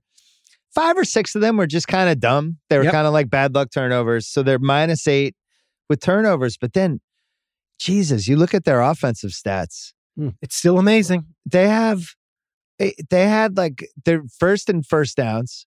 They're like 61% on third down. No, it's Every time they have a third down, they have three and five chance of getting it, plus the big plays. And uh and I honestly think Darrel Williams is better for them than Edwards-Helaire. he I looked think good last week. I think he's more reliable. And I, I just could see, you know, we, we could pivot to that Chiefs Titans game if you want. They're they're four and a half. I think it's probably a stay away, but I want to talk it out because you can make a case that Titans defense, which is not good, and they've already lost another person. Uh-huh. And are they ever going to stop the Chiefs? Like, forget. I know Derrick Henry. Let's give him. Let's give him 240 rushing yards. and Let's give him two long touchdowns. Doesn't even matter. Are the Chiefs just going to score every time they have the ball? Yeah, and they they lost. You mentioned uh, the they lost Caleb Farley, who was finally on the field, and then they lost Kristian Fulton, who is the second year corner. So that's their two corners. They their defensive line has not looked good, and you know if Buffalo doesn't And they had the emotional Monday night win. Got to factor say- that in. It was six days. You know, six days before this game. the problem that I have with picking KC or even touching this game is that it is in Tennessee. And it's like, if this was an arrowhead coming off that road win, it's like, all right, let's go. I, I, I would say, I think both teams are going to score points. And I could see this one being an absolute shootout bonanza, one of the fun ones of the weekend in a game, in a week that there's really not many good games. This, to me, at least, is one where we get two big offenses. I think the Chiefs could win, but I also could see the Titans going score for score for score with Kansas City because Kansas City cannot stop anyone. They still can't. Well, we have on FanDuel, there's a bet. You could bet on the Chiefs over 31 points, and it's minus, minus 116. Let's go. That's our first one. It's- Put it in the books. Yeah, it's it's a safe one because we're not saying they they're going to stop the Titans. We're just saying they're going to score probably every time they get the ball. And even if you say they have bad luck on a touchdown that turns into a field goal and they lose four points there, maybe they have a turnover in the red zone. They're going to have the ball seven times, eight times, and they score touchdowns. They're not messing around No, this year. Like they, they are are. scoring touchdowns when they score. And could you see? I don't know four touchdowns, two field goals seems realistic. So I like the 31. Yeah, and it's like, you know, Tyreek Hill, he lead he, he's with Davante. They lead the league in receptions. Like it's not like they're not getting their guys involved. Kelce's been great. They they have their stars. They still put up points. They don't punt the ball. I like Kansas City to score. Uh Derrick Henry related. They have had success against him. Now he ran all over him in the regular season a couple of years ago, but in that AFC Championship game when he was on that tear and he lit up the Patriots and he lit up the Ravens and it was like no one could stop him. They held him under 70 yards that game. And it's like, it, I don't know if that matters two years later. It, their mm. defense is even worse than it was that year, but I don't know. Maybe mentally, it's like we might get Chris Jones back. We we have this Nick Bolton who had nine tackles last week that maybe he can do something. Thornhill in for Sorensen. The mere knowledge that Derrick Henry was on a hot streak before, we we got the best of him. We could do this again. Maybe that helps, uh, just even mentally. Well, I'll throw this at you. What happens if they that Josh Allen that incredible play when it seemed like he got the first down Third and they down. probably should have challenged it on third down, and then all of a sudden he did, and all of a sudden it's fourth down. They run a really stupid QB sneak, in my opinion. Yeah. Um, but if they, he just gets the first down, if they, I feel like if they mark that correctly and the Bills score and the Titans lose that game, how do we feel about this Chiefs Titans game? Now throwing the injuries too. What is the line going to be? I think it's probably Chiefs by seven. So it feels like just those two plays on Monday night kind of shifted everyone. Oh, the Titans, maybe they're back. Derrick Henry's going to run over the Chiefs. And I all I know is the Chiefs are going to score points in this They game. are. Uh, Taylor Lewan is out. Julio Jones has a hamstring injury. There's a lot of a lot of injuries on that. Like it's almost like Tennessee won that game, but long term, could they really be feeling that the ramifications of that? Uh, real quick, because we'll go through all the games, but the Derrick Henry season he's having, um, I feel like last of a dying breed. The last time we'll ever see this, the way the NFL is going. I just want to appreciate it. I know we said there's 11 weeks left, but he's having like the best season of his career. He's smashing records. He's on pace to have another 2,000 yard season. And this is a time where his contemporaries, the Saquons, the McCaffreys, the Kamaras, the Nick Chubbs, they can't stay on the field or they can't do anything. Um, are we not appreciating what he's doing enough, or does he get enough appreciation for what he's doing in 2021? Doesn't get enough. Yeah. I Agree. this leads me to something I was going to throw at you. Uh, Chase Stuart on footballperspective.com, who does some really good stuff. He did a, a piece about the rushing leaders for 10 year spurts every year over the course of history. So basically, like from 84 to 93, from I love this. 85 to Who we got? 94. So it's like the previous 10 years, who led the league the most? From 2011 to 2020, who do you think had the most rushing yards? So just before you answer that, I'll give you some examples. So OJ, Mhm. 1966 to 1975, he's the leader. He was also the leader in the 10 year span starting in 67, 68, 69, 70, and 71. So OJ, for pretty good six straight- player. yeah. for six straight years, he still had the most. Yeah. Um, Walter Payton was one, two, three, seven years. Dickerson was one, two, three, seven years. Sanders was, et cetera, et cetera. Um, Adrian Peterson was our leader from 17 to 2016, and again from 08 to 17. LeSean McCoy Wow. 09 to 2018, and then 2010 to 2019. So who was the leader from 11 to 20? 11 to 20. I would still go Adrian Peterson. Is that wrong? It was Frank Gore. Wow. It was like the biggest wow I've had in 2021. I- He you would have been like my 100th guess. I think he's the fourth all-time leading rusher in NFL history. Quietly, Gore ha- is going to be a first ballot Hall of Famer. Now, I know he hasn't put all the the Super Bowl championships, but like he's got the numbers. The other interesting one you mentioned is LeSean McCoy because he's not going to get a lot of Hall of Fame talk when he's up, but at the end of the year, end of his career, he won a Super Bowl with the Buccaneers and the Chiefs. If you want to talk about a ring that like does a ring matter? Like, does it matter what you did for that team, or does having a ring matter? Because he's got two Super Bowl rings and huge numbers as well.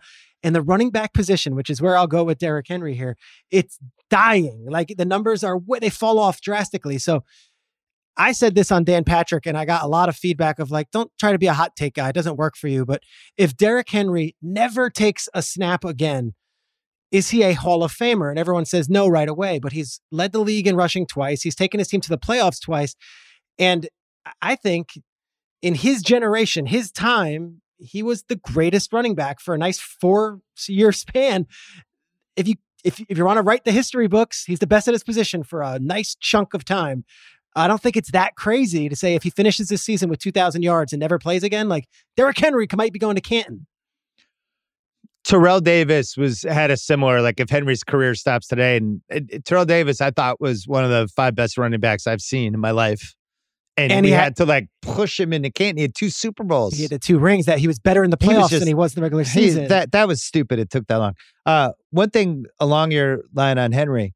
So if you look at this year by year, with how many for the ten year periods, like Sanders from eighty nine to ninety eight was over fifteen thousand yards. So that's a the range is thirteen to fifteen.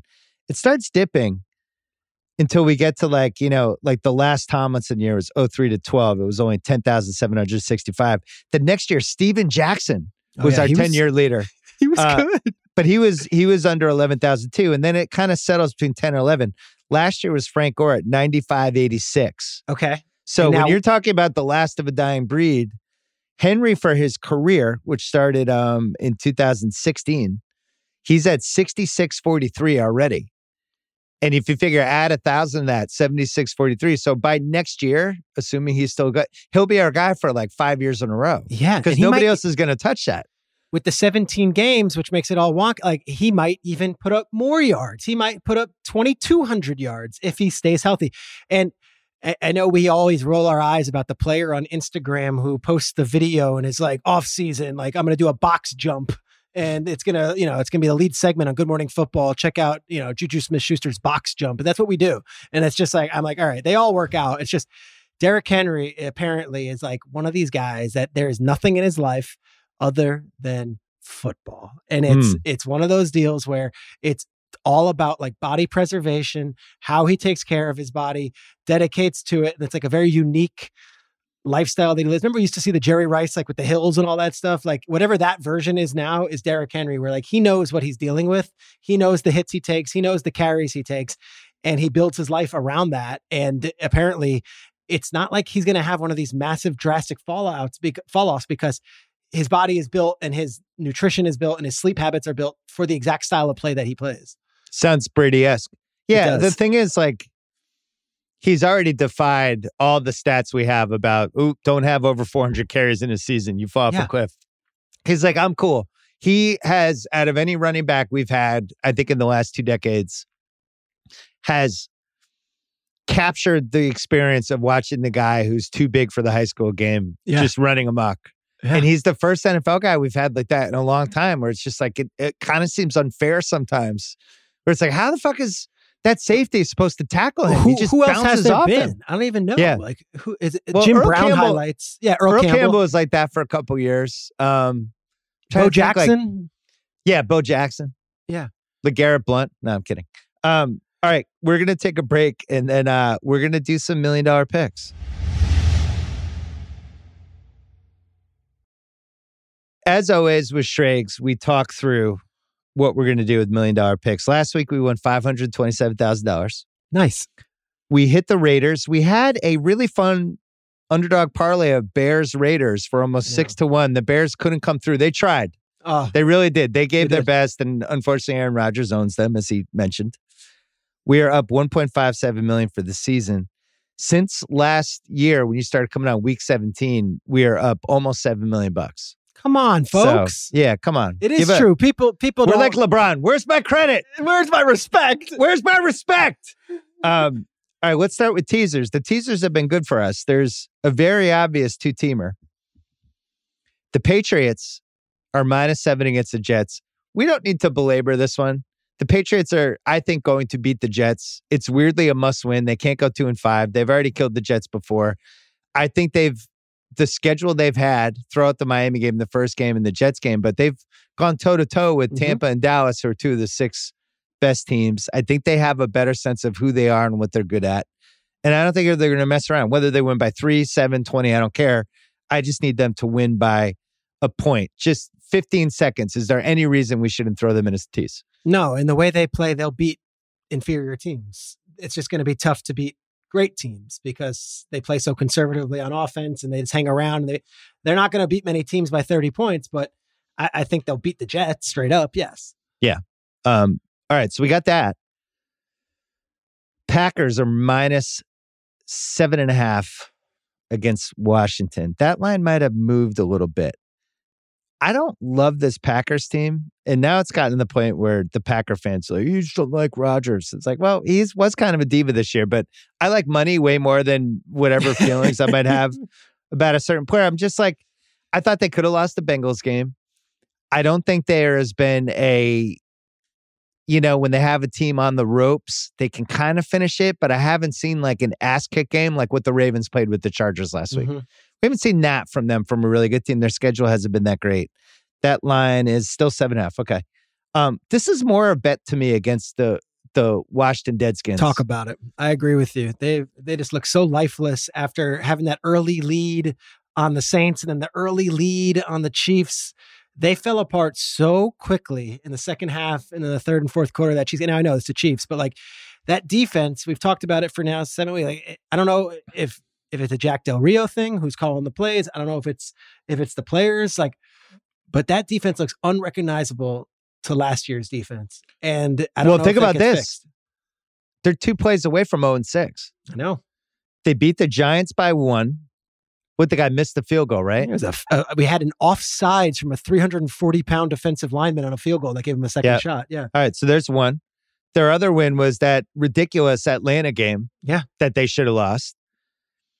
They have, I think, a top three worst quarterback situation in the league. I'm going to admit defeat on Heinicke. He was frisky enough that I was like, ah, maybe, but Fitzpatrick's out. So from a quarterback standpoint, disaster. Uh, they haven't had anyone rush for over 70 yards since week one. Um, from a point standpoint, they've had some trouble, except for unless they're playing Atlanta or the Giants, who have not great defenses. But their defense, everyone's like, oh, and we've talked about this before. Yeah, Chase Young's really good. I'm glad he's on the team, but they can't cover anybody. And it just seems like this could be a surgical Rodgers. Just come, you know, this game is 28 to three by halftime, and we're wondering if Ron Rivera's in trouble. Yeah. And there's a little bit of a does Bakhtiari get back? Does Marquez Valdes Mm. Scantling? Like that's all coming. Like the like the Rodgers Packers have not looked crisp in their victories, and yet they're five and one, and they're getting guys back like dogs. So I feel like this, you know, to even be at this point for the Packers, I would expect them to have lost a couple of these games with all the injuries they've had. They're still hanging. I think this could be one of those games where you're right, Bill. I I see them winning big on Washington, and it might not even be close. My fear is it looks too easy. So we're just going to acknowledge that and move on. Pats Packers looks really easy to me, and the easy tease has been winning pretty much every week. So I'm it. just I'm acknowledging it. I'm marking. Well, I got something else to throw at you. A third team? Sal and I we're we're marking down Pats Jets. We're doing that. So Sal and I were joking on uh, Sunday night about because there's two huge lines, right? We have the Cardinals are favored by 17 and a half over the Texans. The Rams are favored by 15 and a half over the Lions, which in my opinion is actually too high. I was like, wow, eh, I wish we could do a 16 point tease on. FanDuel. And FanDuel was like, you know, our friends at FanDuel, they were like, well, you can go up to 14 points. Did you know? And I was like, I didn't. I didn't know there was a 14 point tease. So if we did a four team tease with the Pats, Packers, Cards, and Rams, 14 pointer, we could get minus 223. So we'd Yeah. basically have to do 223,000 to win 100, whatever it is. Yeah. Um, we would move the Pats to plus seven, Packers to plus six and a half, Cards to minus three and a half, and then Rams to minus one and a half. All of them would have to cover and win. We could also throw the Chiefs in. Ooh. They're minus four and a half. We could throw them in. Now we're getting plus nine and a half with the Chiefs, and we're Mhm. getting better odds. Now we're getting minus 177. So our odds, odds drop. Those are the only five I could see. I didn't know if we want to take a flyer It's on fun. this just for fun. It's fun, and I know. will be- Listen, you love fun gambling. people will be rooting against us, which is always fun too. Um, Cardinals three and a half still seems like that's not like I, I think they'll win. Do you feel good that they'll be the Texans by at least four? I would hate for that to be the like for the Cardinals win by a field goal and us lose on that. You know what I mean? It's in Arizona. We still don't have Taylor, right? Tyrod's not playing this week. No, no, no. Has he been attacked by the Chargers doctor again or no? I don't think so. if if he's going to play, we'll get the Chargers doctor to go after him. Um, yeah, I just are the Cards going to? Is that going to be a three point game? Texans No, Cards. I think I think the Cards actually put up a fifty burger on them. I think they Right. right. This is J.J. Watt and DeAndre Hopkins against the Texans. I'm like, uh, all right. I think they're going to want to win that one. I, I think this goes big. So we can put in the Chiefs and and bring them to plus nine and a half, and we could just go minus one seventy seven. We put. I don't know. We could put 200K on that. And if we lose, we lose 177 times two. All right, Just so for fun.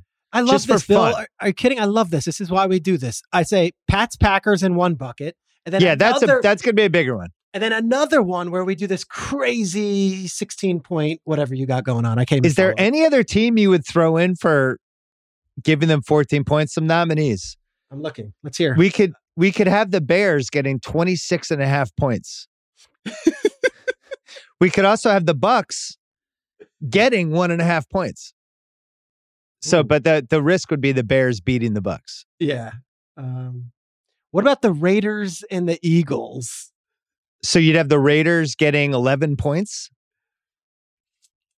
Are we ready to believe in the Raiders, or is that like? oh, you're not ready to. So wh- wh- who are you believing on that one? I was gonna say is like, do you think the Eagles can keep it within two scores of the Raiders in a game? I don't know. I'd stay away from that for now, but it's something to consider. Eagles aren't terrible, and the Raiders are coming off that really emotional win. I don't know. Let's let's stay away. Let's just go with what you what you had. I like what you had. Well, uh, let's talk it out though. We could do the. uh There's yeah, Ra- yeah. All right, stay the Raiders. You're right. Stay away. Um, Ravens. We could bring to plus seven and a half. I'm not touching that one. Bengals are really good, man. I'm with you. I'm with you. All right. Well, we'll mark that down. We don't have a six team. At some point, the six team would be great because then we could get the odds down to like minus 125. Okay. So keep that in mind for future Okay. things. Um, all right. Straight up bets. We have Chiefs over 31 points. We're going to go with that. Love that. So I agree with you. I think Bengals Ravens is a stay away. I, Mhm. I had Bengals marked down for underdog parlay of the week. The Bengals are getting six and a half points. They're getting plus 220. Everyone is delighted by this Ravens team. It's the classic scenario of they looked awesome last week. Okay. Well, Chargers really a little banged up on defense, and it was also a terrible matchup for them. Um, I didn't love the stuff they do. I don't what is going on with them? Why don't they just throw to Keenan Allen all the time? Like, When is Keenan Allen just not wide open? I know. Uh, It's like free Keenan Allen. They're always like trying to, oh, let's get this guy. Let's oh, we'll get Parham a pass. It's like, Parham. how about this idea? Just throw it to Keenan Allen. He's open all the time. Let's Or get Jared jump Cook balls to Mike. Williams. Yeah. Um, Um, but anyway, it was a weird game. I didn't. I thought the Ravens got ahead, and once they have a ten point lead, they're just death. That's You it. know. That's it. And everyone takes it as like insulting when you're like, well, they're better when they're in the lead than from behind. And it, it's the way they play. It's it's a, it's a it's a it's a rolling ball downhill. That's just what they do. So once you get a lead on a team, when you play the way they do, it's suffocating because you don't get the ball back. The Bengals, we took the Lions last week on the expectation there would be a letdown. They Nope. blew out the lot. Like they're good. Well, you know, this you know where is they're their good. Biggest game in years. Their defense is good. actually good. I know. The stats back it up. The eye test backs it up. They're fast. They play with real pizzazz. It's one of those when they're on defense, they make a play. You see everybody in the sideline, you know, running out in the field with their fists up, stuff like that. And that's why I, I think they're a better play for underdog parlay of the week for uh Bengals plus 220. Like if we're taking that, I'm going in. I, I I'm taking them to win. I'm not the plus six and a half because there's a world there. The Ravens get the lead. And but if this is like a three point game last last quarter, they could, you know, Chase Yeah. could make a big play. I thought um, on the gambling show on Wednesday, Solak and Sharp talked about this a little, and they mentioned how Chase has been running amok against these teams that don't have a cornerback remotely resembling somebody like Humphrey. The Ravens Yep. could just be like, we're taking Chase out. Yeah. Go and somewhere Humphreys, Humphreys arguably the most physical Yeah. corner in the league, and he could just body him up. Um, So that part worries me with the Bengals, and but I think their defense can keep them in the game. yeah, and Why not? and Cincinnati, like we had Trey Hendrickson, who's their defensive end, who was a big free agent signing and has five and a half sacks, is playing well. Eh, You get the feeling like this they haven't since Cincinnati has changed from Marvin Lewis. Does that they haven't had a big game? This is their first big game. It's actually the only game on the slate this week of two winning teams. Like I think it's the game of the week. I don't think they lay an egg. I really don't. I think they show up. They might not win, but they're going to keep that one uh, competitive. I would think. All right, so we'll keep them. We'll we'll consider them for underdog parlay. Bears plus 12 and a half against the Bucks. I'm bringing this up for this reason. Well, first of all, I don't think the Bears are bad. Like I I actually think they have I would say somewhere between a good and a very good defense. Sometimes it looks very good, other times good, but it's it's always at least good. I like the fact that Fields, I just I just have liked what I've seen from him. Mm-hmm. They're not going to be able to run the ball this game. There's a chance this one gets away. The only reason I mention this is I think this line is too high. I think this line should be like Bucks nine and a half, and you're getting three free points with the Bears. I'm just not sure I want them because it, this does feel like a game. If the Bucks went up early, and it's 10 nothing or 13 3. Like the Atlanta game? Yeah, They, they, just- they hang around and yeah. And now the Bears have to start throwing every down. I don't trust that they're going to be able to do that. I, I will say the the Bucks secondary, it's not like this is getting better for them. No, it's not. So can the can the my question for you is can the Bears throw on them? Because if they can throw on them, there's at least garbage touchdown potential. There's at least 34-17. Bears have the ball late. Maybe they can sneak one in. I think this line's too high. Fields is getting better and better every week. And, uh, you know, the guys in Chicago will tell you that he's also getting more vocal every week, where like Mm. he wasn't timid, but he was kind of like, I'm going to watch and learn. And, you know, and now it's like he's starting to step into that role as like, all right, everyone get around me. I'll t- Thing with Tampa is they can just score so quickly. Remember that Miami game a couple weeks ago? It was in Tampa. It was hot. It was early, and it was like, gosh, like you want to take Miami a little bit because they get no, and Tampa just it's AB, it's Evan. It's, the games in Tampa scare me because they seem to roll up points in those games, and this is one of those where I'm not sure that they just put a, you know what, I'm wishy washy with you. I would say I think the Bears can keep it within 12 points. I do think that. So Chicago's got the seventh defense in DVOA. Yeah, Here's who they're they not, played. they're better than the Dolphins. That's insulting for me to say that even. Here, well, here's who they played for six weeks. The Rams, Mm-hmm. where McVay broke out the kitchen sink a couple Yep. times. The Bengals, good, good explosive offense, held them to 17 points. The Browns, everyone was healthy at that point for them. The Lions, that was their one easy win. They played Las Vegas, only uh only gave up nine, and they played Green Bay last week. Green Bay got to 24. Um, but I, you know, I, I they made them work in that game. I think they have a good defense, and they have the kind of defense that they can push forward. They can make Brady, and they- they'll they'll hit him a couple times. I think it's a kind of weirdly important game for them because I think the Bears think they're pretty good. No, and they're still three and three. They're not. Yeah, they're not out of six. this. They're in this thing. Nine and All eight right. might be the 17 too. So, all right. So we both think that line's too high. Let's just, we'll take the 12 and a half. They're not Let's going to, it. I don't think they're going to win, but uh. Ra- Raiders are minus three against the Eagles. What do you think of that? I, I fear a, a, a dip, and I know Raiders fans would say, "Well, f you, like we we just came into Denver and beat them based on what we had last week. Like we're good." I think they're. I just I, need another couple weeks of the Raiders to see because two weeks ago, and Gruden was still the coach, and it was before all that stuff. The Bears went in there and beat them twenty to nine. Like I, I wouldn't touch this game. If anything, I kind of like the Eagles in this one. Just Eagles playing for everything. And the Hurt situation. I don't know if you saw the Philly Inquirer had a big article like time to start Joe Flacco. And that's Oh, already no. happening. Over Yeah. Minshew? God. Not even over Hurts, over Minshew. Free Minshew.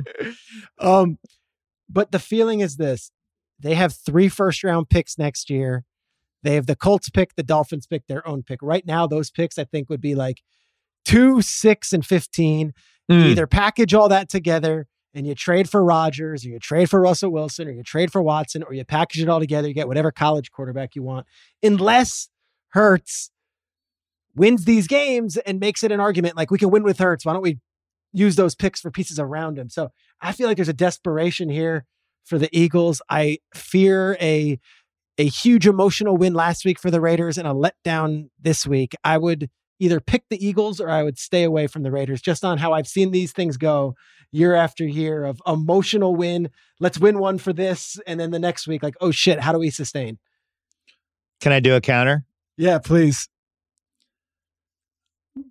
Do the Eagles care about this season? Because you just laid out the case, and Ben Solak did too, and he was on here the other day, where it's like, you know, they're playing 35 million less in cap space than everyone else. This was supposed to be a borderline tank season. They're obviously playing Hurts, even though he's not their best QB, and just kind of seeing is there something here or is there not? I don't think Flacco's the best QB. I think Minshew is. I would die on that hill. and I read some Raiders stuff that was pretty insightful. Like Josh Jacobs had a coach. Who's the new coach? Who's the interim coach guy? What's his name? Rich Bisaccia. And he was like, look, there's just a calmness on the sidelines that I think really helped us. And instead of just having somebody screaming at you, like we Mm. just went about our business. I was like, oh, that's like a tangible thing. Like they didn't like Gruden. And that was what we were hoping for when we took the Raiders last week. It was like maybe they Maybe Gruden's completely overrated. Maybe they didn't like him. Well, it's Yeah. clear from the stuff that's come out they didn't really like him. So I wonder, um, maybe this is for real, and maybe this is kind of the, the a fuck you tour for the Raiders.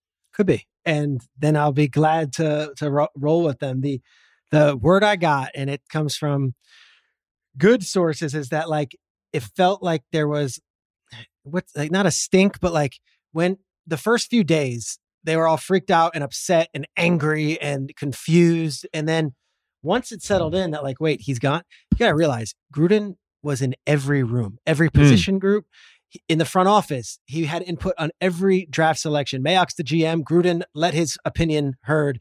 And sometimes scouts would put a year worth of reports together and the draft would come around and Gruden would be like, I'm doing this. Like, Well, So- what about the stuff where he was on a different floor than Mayock when they were doing the draft? That was like Jesus. so You- like, so you don't even have an inner circle. It's just you, and you're like the lord of the of the territory. and he was empowered with all that where everything to the way they travel the way like things that should not necessarily i was told besides Belichick and maybe even including Belichick, gruden had his fingerprints in more things around this franchise. And so when he leaves the initial reaction is like oh shit how are we going to function without him? And what happens is we're all professionals and when people leave other people step up. And yes they stepped up on the field and played emotionally but now it's like other coaches are like wait a second I can coach without looking over my shoulder. Players are like, I can make a mistake and not have to fear going to the sideline. That could be really liberating. And that could be something that carries this team throughout the season. That said, this team was built in the Gruden mold. This team was buying in on the Gruden stuff. And I, I just, I'd like to give it one more week before saying that they're just going to go on some torrid, you know, run right now. All right, we're gonna stay away, and then I'm gonna end up betting this on Sunday. The more You'll I think it- about it, You'll yeah. do it with I'm like, "Ah, on other text I can't resist. That's what happened with the Vikings last week. I ended up betting the Vikings, and it was a freaking roller coaster. I couldn't do we, You, we we didn't do it on million dollar picks. By Sunday, I was like, ah, Vikings minus two. Panthers, Giants. Giants are plus three against the Panthers in Carolina. I continue to think the Panthers uh, aren't that good. They are getting. Is Gilmore officially back this week? He, he's on the team. He's practicing. I'm not sure if he's going to play though yet. They're still waiting on the quad. But as of Thursday, he was in uniform practicing, wearing number nine. right. I think it's a stay away. I just didn't know if you felt frisky at all about the Giants. The only thing about the Giants, and it wouldn't be a pro Panthers thing by any means, although Darnold looked good in that final drive finally last week. Um, Mm. You know, the, the Giants fan base is so low on this team right now. Like I came in week one and I'm like, there's a 9-11 tribute. The Giants have this hype. The Giants crowd is gonna lift them, but like no fan base is maybe downer on their team than the Giants fans right now. They brought out the uh, 2011 Super Bowl team at halftime last week where they were down 20 points and they were boos. And it's not because they don't love those guys. It's like, stop drenching us in this nostalgia. Like all the, not every halftime has to be bringing out the teams from the last two Super Bowl championships. And they're going to be doing it again November 28th when Strahan's jersey's retired. But there's this feeling of exasperation from Giants fans. And I'm not sure if this thing, the Panthers get up seven nothing early, if it's one of those games where, and Jets fans have felt it, Giants fans have felt it time and time again, where that fan base, it goes from being annoyed to being angry, and it's no way to play a football game for a team. We had that with the Celtics in the mid 90s when the team just wasn't good anymore. And it was like the first, you know, it was kind of shocking. They'd been Yeah. good for almost 14, 15 years in a row, plus the Russell legacy and Cowens and Havlicek. All of a sudden we weren't. And we and when Reggie Lewis died, we didn't have even a star player. And it was the nostalgia stuff over and over again. Over it was like again. Larry Bird night, Kevin Kevin McHale night, Robert Parish night, uh, Reggie Lewis night, and then it was like the the end of the garden. Everyone's coming back, and then it's like new building, and and it was just at some point you hit this saturation thing. Where you're like, all right, cool. Can we Yes. can we can we figure out like going forward what we look like versus like you know it's just standing ovations for guys in their mid You forties? know, all due respect to Amani Toomer and Hakeem Nicks, like it, Yeah, the Giants fan is done. Like I, I don't need Yeah. to see Victor Cruz's salsa again. Like we get it. So like it, they are done with it. So this game has that sneaky, smelly feeling of like Mm, we'll stay away. Exasperated Giants fan, and that's the story coming out of this game of of like the Giants being booed at home. One of those deals. Colts plus four against the 49ers. I, I'm not sure if Jimmy G is playing. I, I think it's a stay away. Um, I almost feel like I even had it on the board just because we have fewer games. But I, to me, this is a. I'm going to actually watch this game carefully and figure out my feelings on each team because I haven't watched enough of each team yet. They have not really made the four TV wall that many times for that many minutes. Um, and then the last one, Seahawks plus five and a half against the Saints. Yeah. This is in Seattle. And we are now officially at this, and we see this happen in football every year where the team gets the respect because of the past performance Yeah, stuff and the, the logo. Yeah. But now we're at the point where if they lose this game, they're now one of like the six or seven worst teams in the league. And the Jets And- have their first round pick because of the Jamal Adams trade. Which leads me to the plus five and a half. It's like they're not going to tank. They they don't have a first round pick. We have to win. It's not like the Saints are that great, but you look at some of Seattle's, their defense is 32nd in yards given up. They're less than 33% on third down. And you feel it when you're watching them. It's just Yeah, really hard for them to a move the ball. They'll get some big plays, but they, they're this is not a 15 play drive team. And they just kind of seem caught between a couple different eras and getting old in some spots, made the wrong bet in some other spots. I I I- think it's probably a stay away. I didn't know if you wanted to make a case for them.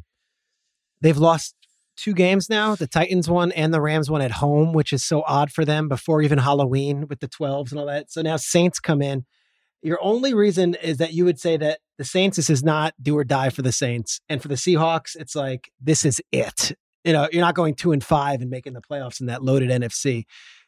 But if you have a choice to stay away, like we we bet on we picked the Seahawks last week and they were they fought their asses off. They came, but didn't it feel like such a struggle just to even get to overtime that when they eventually Yeah. lost to the Steelers, we were like, they weren't winning this game. There was no way they were winning this. It was really game. ben, ben was our best asset in that pick. And that was what the biggest reason we probably made it. But Ben kept us in that game just because, you know, he's he's done at this point. So we should move them into the underdog parlay section, I think. Yes, Seahawks are plus 188. So our underdog parlays this week Bengals plus 220, Colts are plus 172 against the Niners, and the I like Seahawks are plus 188 against the Saints. When we come back, the million dollar picks for week seven. Give us one let's go. I know let's the, the let's go critic was in your head. The guy who was the guy on Twitter who said you did let's go eight times? You have a let's go critic now. Let's go. All right, we'll be back in one second. All right, we talked it out. Even talked it out over the break a little bit, trying to uh, trying to figure out some odds. The million dollar picks for week seven. To recap, we are up 1.57 million for the season, five of six winning weeks. Our MVP has been Greg Butler, who single Greg handedly swung Joseph. Greg Joseph. Greg Joseph and Greg Butler. Greg Joseph is our MVP. He swung two games for us. And now the billion dollar picks for week seven. Give me one. Give me one. Let's go. Teaser. Packers minus seven and a half. Patriots minus seven. We are going to tease those two together. The Pats have to beat the Jets by one. The Packers have to beat Washington by one and a half, putting 600, Oh yeah. 600,000 on that one. We're not done with the Pats and Packers either because FanDuel has five team teasers. For minus 177, 14 point teases. We're just going to do it. We're going to give it a test drive. We're hopping in the car. Pats minus seven, Packers minus seven and a half, Cards minus 17 and a half, Rams minus 15 and a half, Chiefs minus four and a half. We're teasing all of those games by 14 points. Pats plus seven, Okay. Packers plus six and a half, Cards minus three and a half, Rams minus one and a half, Chiefs plus nine and a half. All of them have to cover. Minus 177. Warren Sharp is having a heart attack. Oh, he, there's points He's- left off. You We're- guys didn't no, do we're- this right. we're- no, he's so upset that we're doing this. This is such a bad idea. We're doing it anyway. and and we're going to try to win 200k on that. And if we lose, we lose uh 354,000. So, just marking that down. Okay, straight up. Got two bets. Chiefs. The Chiefs will score Mhm. More than 31 points, minus 116. We're going to put $200,000 on I like this. That, that's that's a carefree 32 and up, we Root win. points. 31 is a push. Okay. We think what how many points do you think they'll score against the Titans? If you had to guess, 40? 42. 42. Okay. Feeling good about that. Bears.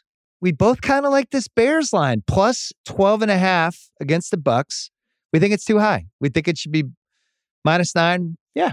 or minus nine and a half, something like that. Instead, it, we're getting we're getting all these extra points, good defense, top seven DVOA. We think they hang around, and we also think because of the Bucs secondary, there's some garbage time potential Sure. for the Bears. Maybe, Little Khalil Herbert action. yeah. Who knows? Okay, so we're putting 200k on that. Underdog parlay of the week. We're getting ambitious. We haven't won one of these since week one. Now, there's reasons for this. The underdogs have not been winning. It's we're- it's not like we're picking the wrong ones. No. We just haven't seen the underdogs. We like to concentrate on the ones between like four points and eight points. The same reason we're winning all these teases every single week is why we're not winning the underdog parlays. Good point. Well said.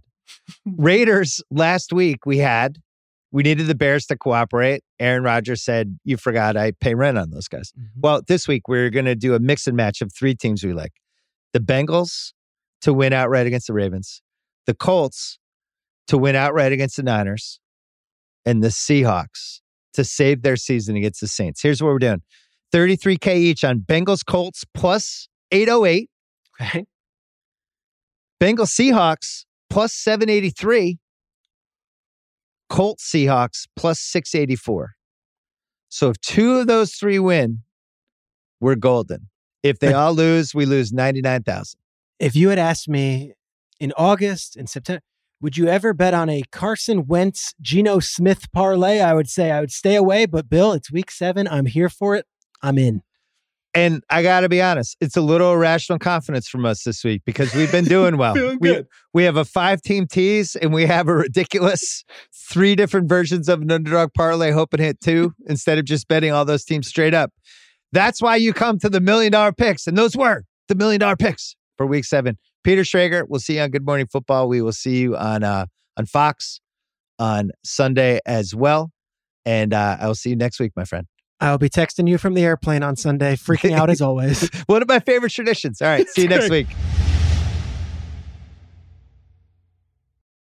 All right. My friend David Chang is here. Just seeing him makes me hungry. Every time we're together, I'm usually eating. This time we're, we're both wearing headphones and staring at each other on a Zoom. You're in some city promoting the new Hulu show. What's the new Hulu show? the next thing you eat. And uh, yes, I am in New York City. I have not been here in a while, and it's good to be back. How's New York City? What's it looking like these days? It feels like pre-pandemic, but obviously not. It's like ten percent, like away from being back to normal, normal, which was a Hmm. lot different. Yeah, it's New York's awesome. It's not going anywhere. It's um, it's good to be back. Really good to be back. Well, don't get don't like it too much. I need you in LA. no, no, You're one of the few people anywhere. I still eat with. Um, All right, so your new Hulu show, just describe it in 30 seconds, and then we can move on to making fun of Dan Snyder. Yeah, well, we are taking a look at what's around the corner in food, right? All of these changes and and uh, trying to find the hope that's in food, in culture, how technology is making things better and worse, and trying to ask ourselves what it all means. And it's out streaming on Hulu now. I have an idea for you. We're you and I are going to make this together because you you like making products now. Yeah, Pizza, a thing that we all eat, and you never finish it, and you put it in your fridge, right? And there's always like the two or the three slices left, and we've never figured out the perfect way to reheat that pizza so it can match the magic of the initial 20 minutes after you order the pizza, right? So the options are microwave it. It's going to suck. You get a fork. It's a little gooey, but it's still kind of fun. Eat it cold, like uh, Sylvester Stallone did in Cobra, where he cuts it with the scissors, which I, I always appreciated. We talked about that in rewatchables recently.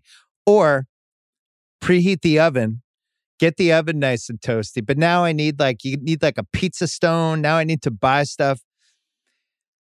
If you put it in the toaster, it will melt on the metal part of the toaster. And then you smell it for like a month after, which I may or may not have done recently. And my wife's still pissed about it, but I do like the smell of burnt pizza. Here's here's what we need. A pizza toaster. It's a toaster, but you can put the slices in, but it's got some space so it doesn't like fall over and melt on anything. But it's not like the pizza oven that the, the traditional one, the little mini one, because I don't really like those either.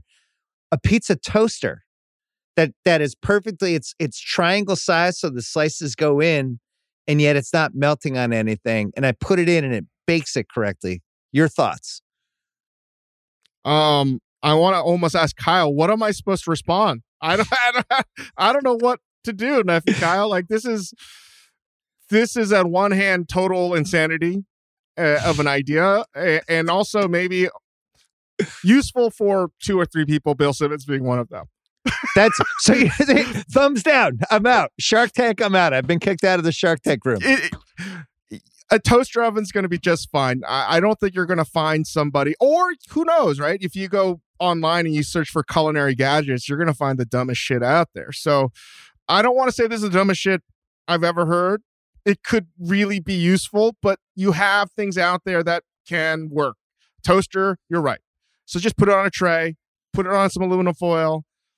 But I think most people seem to have air fryers these days. Air fryer is an amazing air fryer. Yeah, yeah. And I hate the air fryer. I don't I will never own one, but I know that it reheats pizza extremely well. Yeah. Kyle, can you pop on for one second? Kyle, you've you've had some leftover pizza in your fridge from time to time. If you had the pizzoaster or whatever we call it, you wouldn't use this. You wouldn't have this in your house. I got to be honest. The toaster oven changed my life. I don't even use the oven. If it if it can't fit in the toaster oven, I'm not even cooking it anymore. Yeah. I mean, so that basically, I should basically a t- toaster oven is the way to go. I just feel like for some reason I feel like they're a fire hazard. And, and maybe it's because I had them in college and we had the cheap ones and they literally were a fire hazard and almost set our apartment on fire. But I always like worry about they're like space heaters to me, where I always feel like there's something about an oven in a little tiny space heating to 500 degrees makes me nervous. They're amazing. My my one regret about where I'm living right now is there's no space for a toaster oven. But I think a toaster oven is one of the great culinary inventions of the past hundred years. All right, gotta, you're right. Gotta be, gotta be, gotta be. Better for the pizza bagels. All right, you shit on my pizza toaster idea. What uh, what is what is the food of the year? We have two months left. What's what's been the biggest kind of trendy, fun, invigorated comeback? What what is it? Well, for me, now living in Los Angeles, living near Glendale, I've been eating extraordinary amounts of kebabs, m- mainly Armenian kebabs, and I need to I need to fold you into this because this is some of the best in class eating in all of Los Angeles. It is. I mean, I don't know why people don't talk about. Maybe people do talk about it enough, but you know, it, it's unreal. Mini kebab, Hamlet's Kitchen. There's like 1500 places literally that you can get some of the best food in the greater Los Angeles area. But I think one of the my my prediction overall is you're going to see more Peruvian spots. Oh, yeah. interesting. Yeah, it's the food of Peru. Of Peru.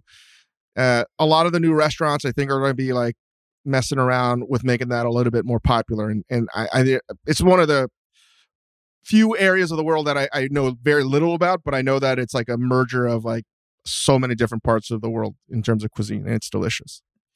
One of the great things about the kebab is that you can recreate the kebab experience. If you have the right grill and the right ingredients, you can get to like 80% of what the best restaurant could. You no way. Nice thing. No way. Why? I right. disagree. That's no Explain. way. Come on, Why? you can't. You can't you, You've never had my wife's there. kebabs. All right, 70%. Uh, no, no. I Why? absolutely disagree. There's Why? no way. I I think you I think your wife is an extraordinary person and a great cook but even I, there's no way you can get close to like these kebab masters. Just there's no way you can't do it. You can't do it. I can't get to seventy percent of an awesome kebab. Could you be seventy percent of Jayson Tatum on a basketball court? Well, last night no. I could have been when he was four for wow. thirty. Man, what a what a bad game for you guys. Holy hell. All right, tell um, me what the tell me what the kebab masters, what are they doing differently? No, I think what first of all, it's the grinding of the meat, the, the hand chopping, it's the selection of spices, it's the lavash, it's the grilling. It's it's again, it's seems simple, but it's deceivingly complex. So I just suggest you go there. One of the things I've learned and discovered about kebabs, it delivers extremely well.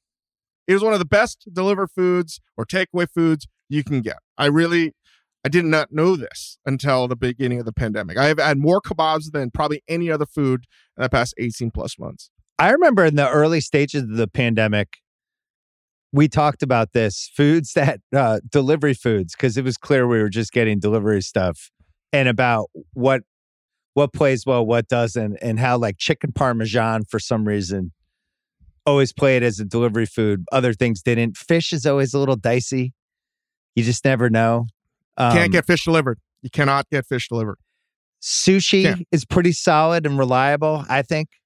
Well, you know, a specific kind of sushi. We talk a lot about this in the Hulu show. Most people that eat sushi, I think, think of it as uh, just maki rolls and California rolls and spicy tuna rolls. I eat the shit out of that, but for whatever reason, it delivers really well.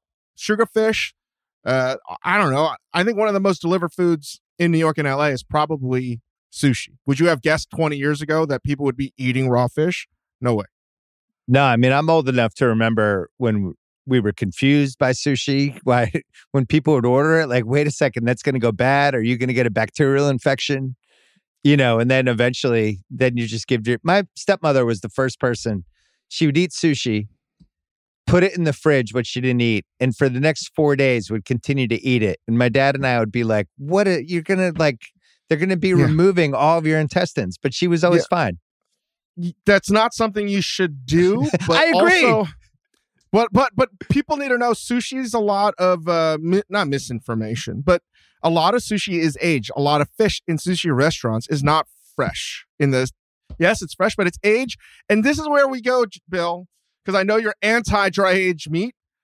A lot of the best sushi is dry aged as well. You just don't know I, I think first of all, anti dry age meat is a typical mischaracterization from you. you Uh, and Cho are anti. You guys, you I, guys are I like just I just feel like I wouldn't people are say just equivalent like anti-vaxxers of dry aged beef, but you're like in that universe. You Oh, guys I don't like like, dry aged beef. Yeah. I like that. We're the anti-vaxxers of dry aged meat. Well, here's here's my case. It they it, they just add fifty dollars to whatever the total of the steak is, and then it most of the time is going to give you diarrhea afterwards, and everybody's like, "Oh, delicious." Oh, it is oh, delicious. And I only had diarrhea for three knows- hours. And Bill literally said he wasn't an anti-vaxxer of beef, but clearly, if you just listen to what he said, he is It's the anti-vaxxer of dry aged beef. It's just you just are. You just own it. Just own it. It's fine. But by the way, this is what we do every time Chang and I see each other. We argue about food. For so, does anyone annoy you more with their food opinions than me, or is there anybody else in your life? Bill Simmons is the only person I know of that has goaded me, goaded me into putting a menu, a dish on the menu because he figured out how to how, how to get me to do things against my wishes. There's there. I see. I take credit for the mac and cheese thing you did too for Majordomo. I, I felt like I challenged you there too when I was telling you how good my mac No, and cheese was, no, which no, it really is delicious. I will never. I'm not falling for your games anymore. No, no, no, no, no, no. I'm not falling for those games. You you got me on the French fries, and that's it. That's where the buck stops. You actually have a dish named after you at Majordomo. BS fries. That's that's it. You, Well, the you, mo- you, you've reached the pinnacle. I and I'm very proud. One of the things you did for me during the pandemic, and this was really from your uh, from your other show where you talked about the power of Domino's, which reinvigorated the Simmons family with Domino's, and it's and this is not an ad by the way. They're not sponsoring it. Domino's just really reliable, even in the pandemic. They're there in 28 minutes. You can really tell you what, and it just comes and it's solid and it just does the job. It's like a reliever coming in, just striking out the side, taking it to the eighth inning. I, I I mean everyone's like, oh, Domino's must have paid you. If I was smart No. enough, yeah, I would have done that. But no, I, I grew up eating Domino's, and that's why we talked about pizza. It's is like you can really sort of judge somebody about what kind of pizza you say you like. And if my first pizza I've ever had in my life was Domino's, and I think and think it's delicious, you can't like talk shit about it. I, it's a nostalgia thing. And here's the other thing: it comes extremely fast. I think eh, I do try to temper this by trying to buy pizza from local shops, but every once in a while I do sprinkle in a Domino's for sure. Yeah. And it's nice and hot. I think in general, the fast food places have gotten better, you know, much like anything else. Much like at basketball, we got better at figuring out shoot more three pointers, you'll score more points, stuff like that. There's stuff like some of the McDonald's stuff from time to time, my son will make us go to McDonald's. Like some of their stuff, the spicy chicken, it's just really good. It's really tasty for fast I food. know. I know it's it's hard for me.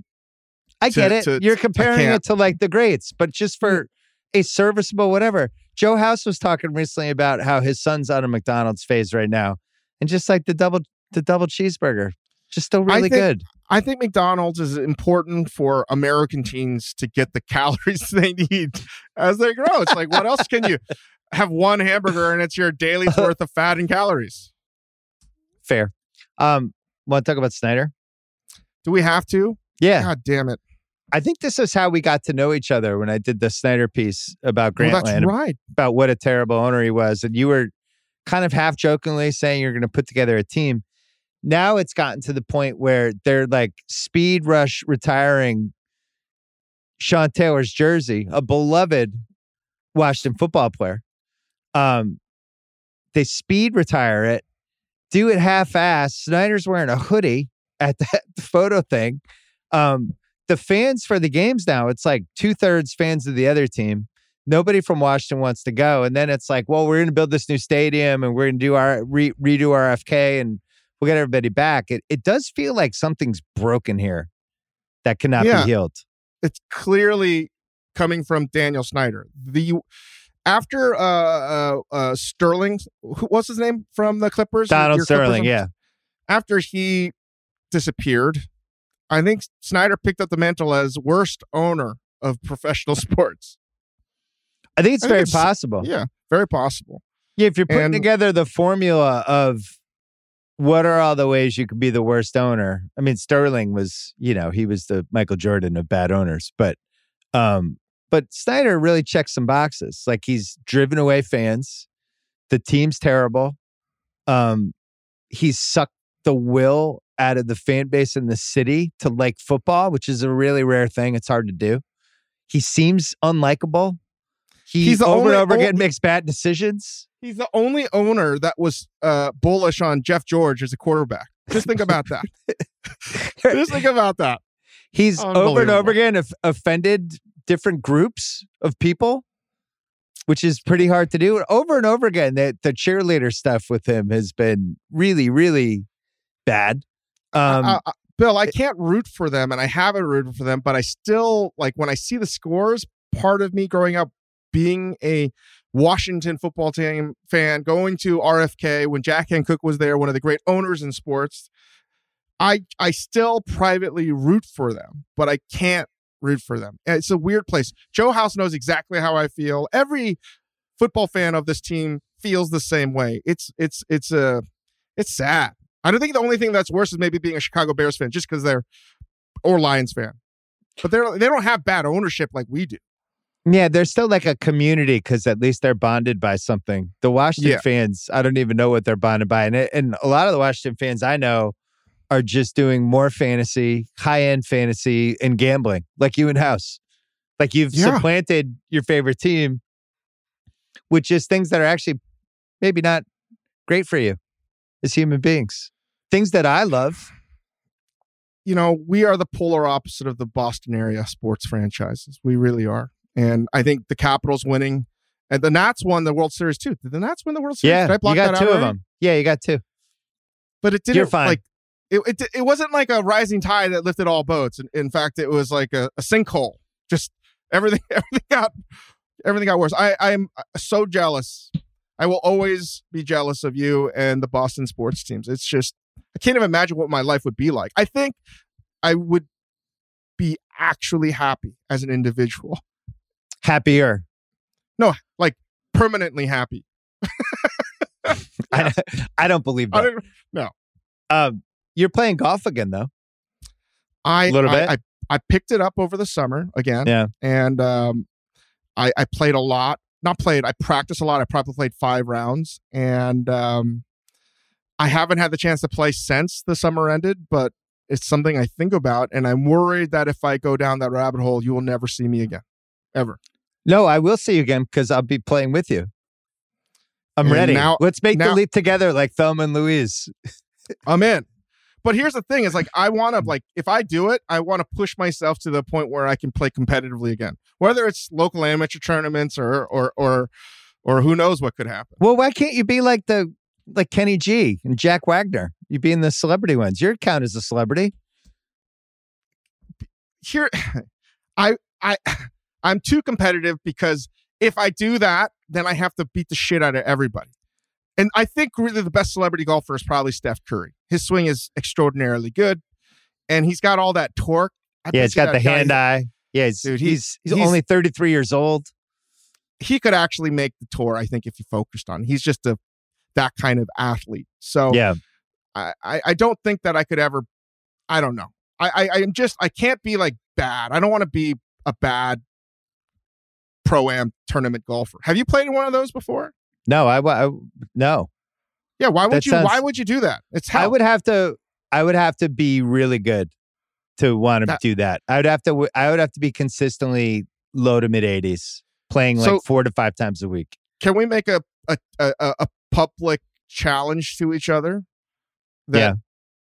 We choose a date. We choose some tournament pro am two three years out, Let's and we try to we try to play it. let's do 3 years out. I'll be gone by then. Nobody will even know where I am. I'll just pop out for golf tournaments and that's it. People are going to miss me when I'm gone, I'm telling you. Um I told you when you had a second kid, it was going to be like the first kid's like a torn ACL, and then a second kid is like a torn Achilles. Achilles. It's yeah, it's a longer recovery. Um, you're feeling it now. You have you have a new I've- child.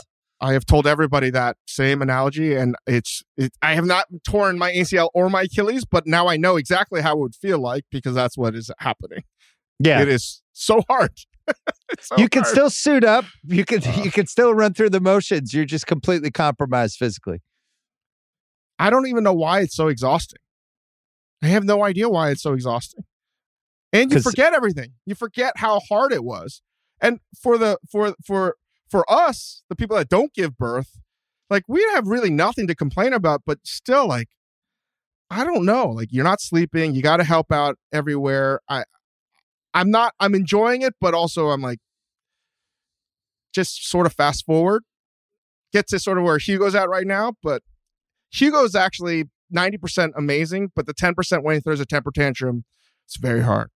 It's very hard. And I'm on full time Hugo duty most of the time. Well, as I told you, little boys are dumb assholes, and you just have to factor that in for about seven years. They're just dumb assholes. Oh my gosh. They're just. I- it's so funny because we have a male dog who's just turned one. My guy, uh, my guy Murph, same thing, just a dumb asshole, and it's just like having a little boy. And then eventually, like when Ben hit like nine or ten, it's like, oh, you're actually like not a dumb asshole anymore, but he was. Now, now when he's being an asshole, it's intentional. But when they're little kids, they can't help themselves. It's fundamentally they're dumb assholes. I haven't seen your son. Uh, uh, I saw him recently, and I hadn't seen him like since the pandemic started. He's like a, a man. He's like a grown man. I don't know what happened. This is how it goes. They hit they hit like nine, and then it's like boom. They're like they're within four years, they're just men. And then you have to start having the conversation: could they kick your ass or not? I think he could kick your ass, Bill. Oh, I think he could there. too. I feel like he. I'm still a favorite because I, I think I know how to cheat better than he does probably in a fight. But I it he should win. He should be able to beat me. He's tougher. He should. There's he no should. question. He should. Um, he loves the thing. Um, the, the noodles that you just released. Yeah, well, you can get them at Target. Um, they're they're Momofuku noodles. There are three different flavors: spicy, soy, and tingly. Um, This is, by the way, an organic plug. You sent us some. My son loves ramen more than anything. I think a lot of people like really love ramen. Like if you did their food rankings, desert island thing, ramen would be number one for a surprising amount of people. And this is like the best. He thinks this is the number one ramen he's had, and it's not ramen. It's you're calling it noodles, but it's same, same, but same you- ballpark. But but what we really wanted to do was uh, treat it like mac and cheese, like Kraft Yeah. mac and cheese. You, you you you cook the noodles and you add sauce and you're done. Yes. Well, So he's been doing it uh, at all hours of the night, even at like 11:30 midnight. Probably the wrong time to eat the major no, domo he's noodles, a grown, but he- he's a grown he's a growing boy. He, he he needs to eat calories all. He's a big kid now. He's got to be consuming like four thousand calories a day. I still feel like I can make better mac and cheese than you. Like if it was just like I'm not following. all of a sudden this. gun gun like you just show up and we just all of a sudden I break out pots and ingredients. I still feel like I can hang with you. I'm you, not you have the home you're- field you're- advantage. You're like, oh, I, well, let me grab this, and you Mm. grab your kitchen. If you were in my kitchen, I just get. I feel like I could could be I'm very gonna- you know what? You know what I'm doing? I think I've wised up a little bit. Bill, you're right. You would have. You would be. You win. Where do you stand on potatoes au gratin? Underrated. Yeah, agree. What about when it's made in like the glass thing where you have good. to And poke and the it crun- like sticks on the side of the glass? The crunchy bits. It's Yeah. and it's also extremely easy to make. People need to make it more. And I made it two times in six months, which is like a record. I don't usually make anything twice because it's so easy to make. You just slice some potatoes, add some cream, garlic if you want, or whatever. Butter, no butter, cream and milk. That's it. Cover it, put it in the oven, 450 degrees. You're done.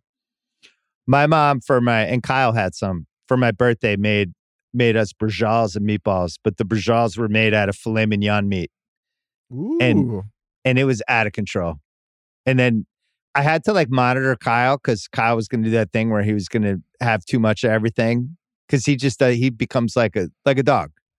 He's just going to keep eating. I can Um, feel you watching me. I could. I was I was monitoring Kyle the whole time. But the braciole with the filet mignon meat, I thought took it to another level. I was pretty excited about it. I I trust Kyle's palate more than yours, Bill. Kyle, was it was it extraordinary? Was it a nine out of ten? It was it was so good that I was going to go against his wishes. It was for his birthday too, which is why I didn't. But I was just kind of waiting for him to watch turn back to the the midday game so I could go have a couple others. Go sneak in for like the fourth and fifth meatball. How, how dare you say Kyle's palate? uh, You trust it more than mine. That's bullshit. Has he, you think Kyle's ordering the stews from Koreatown on Postmates No, and caviar? no. No, that's bullshit. I'm so proud of you, Bill. I, I I don't think people realize how much Bill is like exploring Koreatown on his own. It, and and It's pretty great. really, it's pretty great. I, I think it, it took him some time to realize that he's living next to arguably the greatest eating in America, some of the greatest eating. It took too much time. It I took agree. too much time. Yeah. But now you're doing it and he sends me photos and I couldn't be more proud. Like he really you know, I think there was some debate in the in my our group of friends did that we did we hand Bill, you know, membership in our eating club too early, right? Are we showing him the secrets? Is he going to actually See, like is he going to like- take care of this? yeah, like we were a little worried that you might be playing like Bill. I mean, uh, uh Ben Simmons uh, Yeah. uh, on the Sixers. You you could have that attitude, but we were all wrong. You you you you put the work in. You love practicing, and you're ready for the next meal. So we're excited. We got to get that on the book soon. The stews, the stew scene in Koreatown. That that's that's my that's my jam. People need That's to know he's not just eating; he's eating sundubu like Yeah. kimchi sundubu guys. Like I, am so proud that that's your like your go to. It's amazing. It- There's a weird parallel with Italian food that I can't put my finger on, where it's like it's rich and spicy. Like if you have like the right kind of meat sauce with spicy sausage in it, and it, there's something funky happens, and there's this richness and almost like sweetness as it's spicy at the same time. That's that's that's where I want to get to with some of the stews, and the Sun Nong Dan is is the best one for it. But and they deliver. It's like a it's like a hundred dollars, but it's like this giant big It ass is. It is. thing. It's get the worth it. You get the big stews, you get the big braises, the the spray short rib, but their soups and stews are really good. All right. As my dogs start barking, we're gonna wrap this up. Chang, the the Hulu show, it's out. People It's can out. watch it. It's on Hulu. I got a cookbook coming out. We wrote it with Priya Krishna. You can buy that anywhere you buy books called Cooking at Home. And um, yeah. Thank you, Bill. Um, and the Dave Chang show. Don't forget about that. And don't forget about Recipe Club as well on the Ringer Podcast Network. All right, Chang, good to see you. Good luck with the show. Thanks, guys. All right, this podcast was produced by Kyle Crichton. I'll be back on Sunday night with the cuz talking football and a whole bunch more. Don't forget to check out the Ringer podcasts. Oh, and the rewatchables Monday. It's finally happening. Halloween. Me and Chris Ryan, we're doing it. Monday. Been circling this one for a while. I have a lot of Michael Myers thoughts. I mean, a lot. See you on Sunday.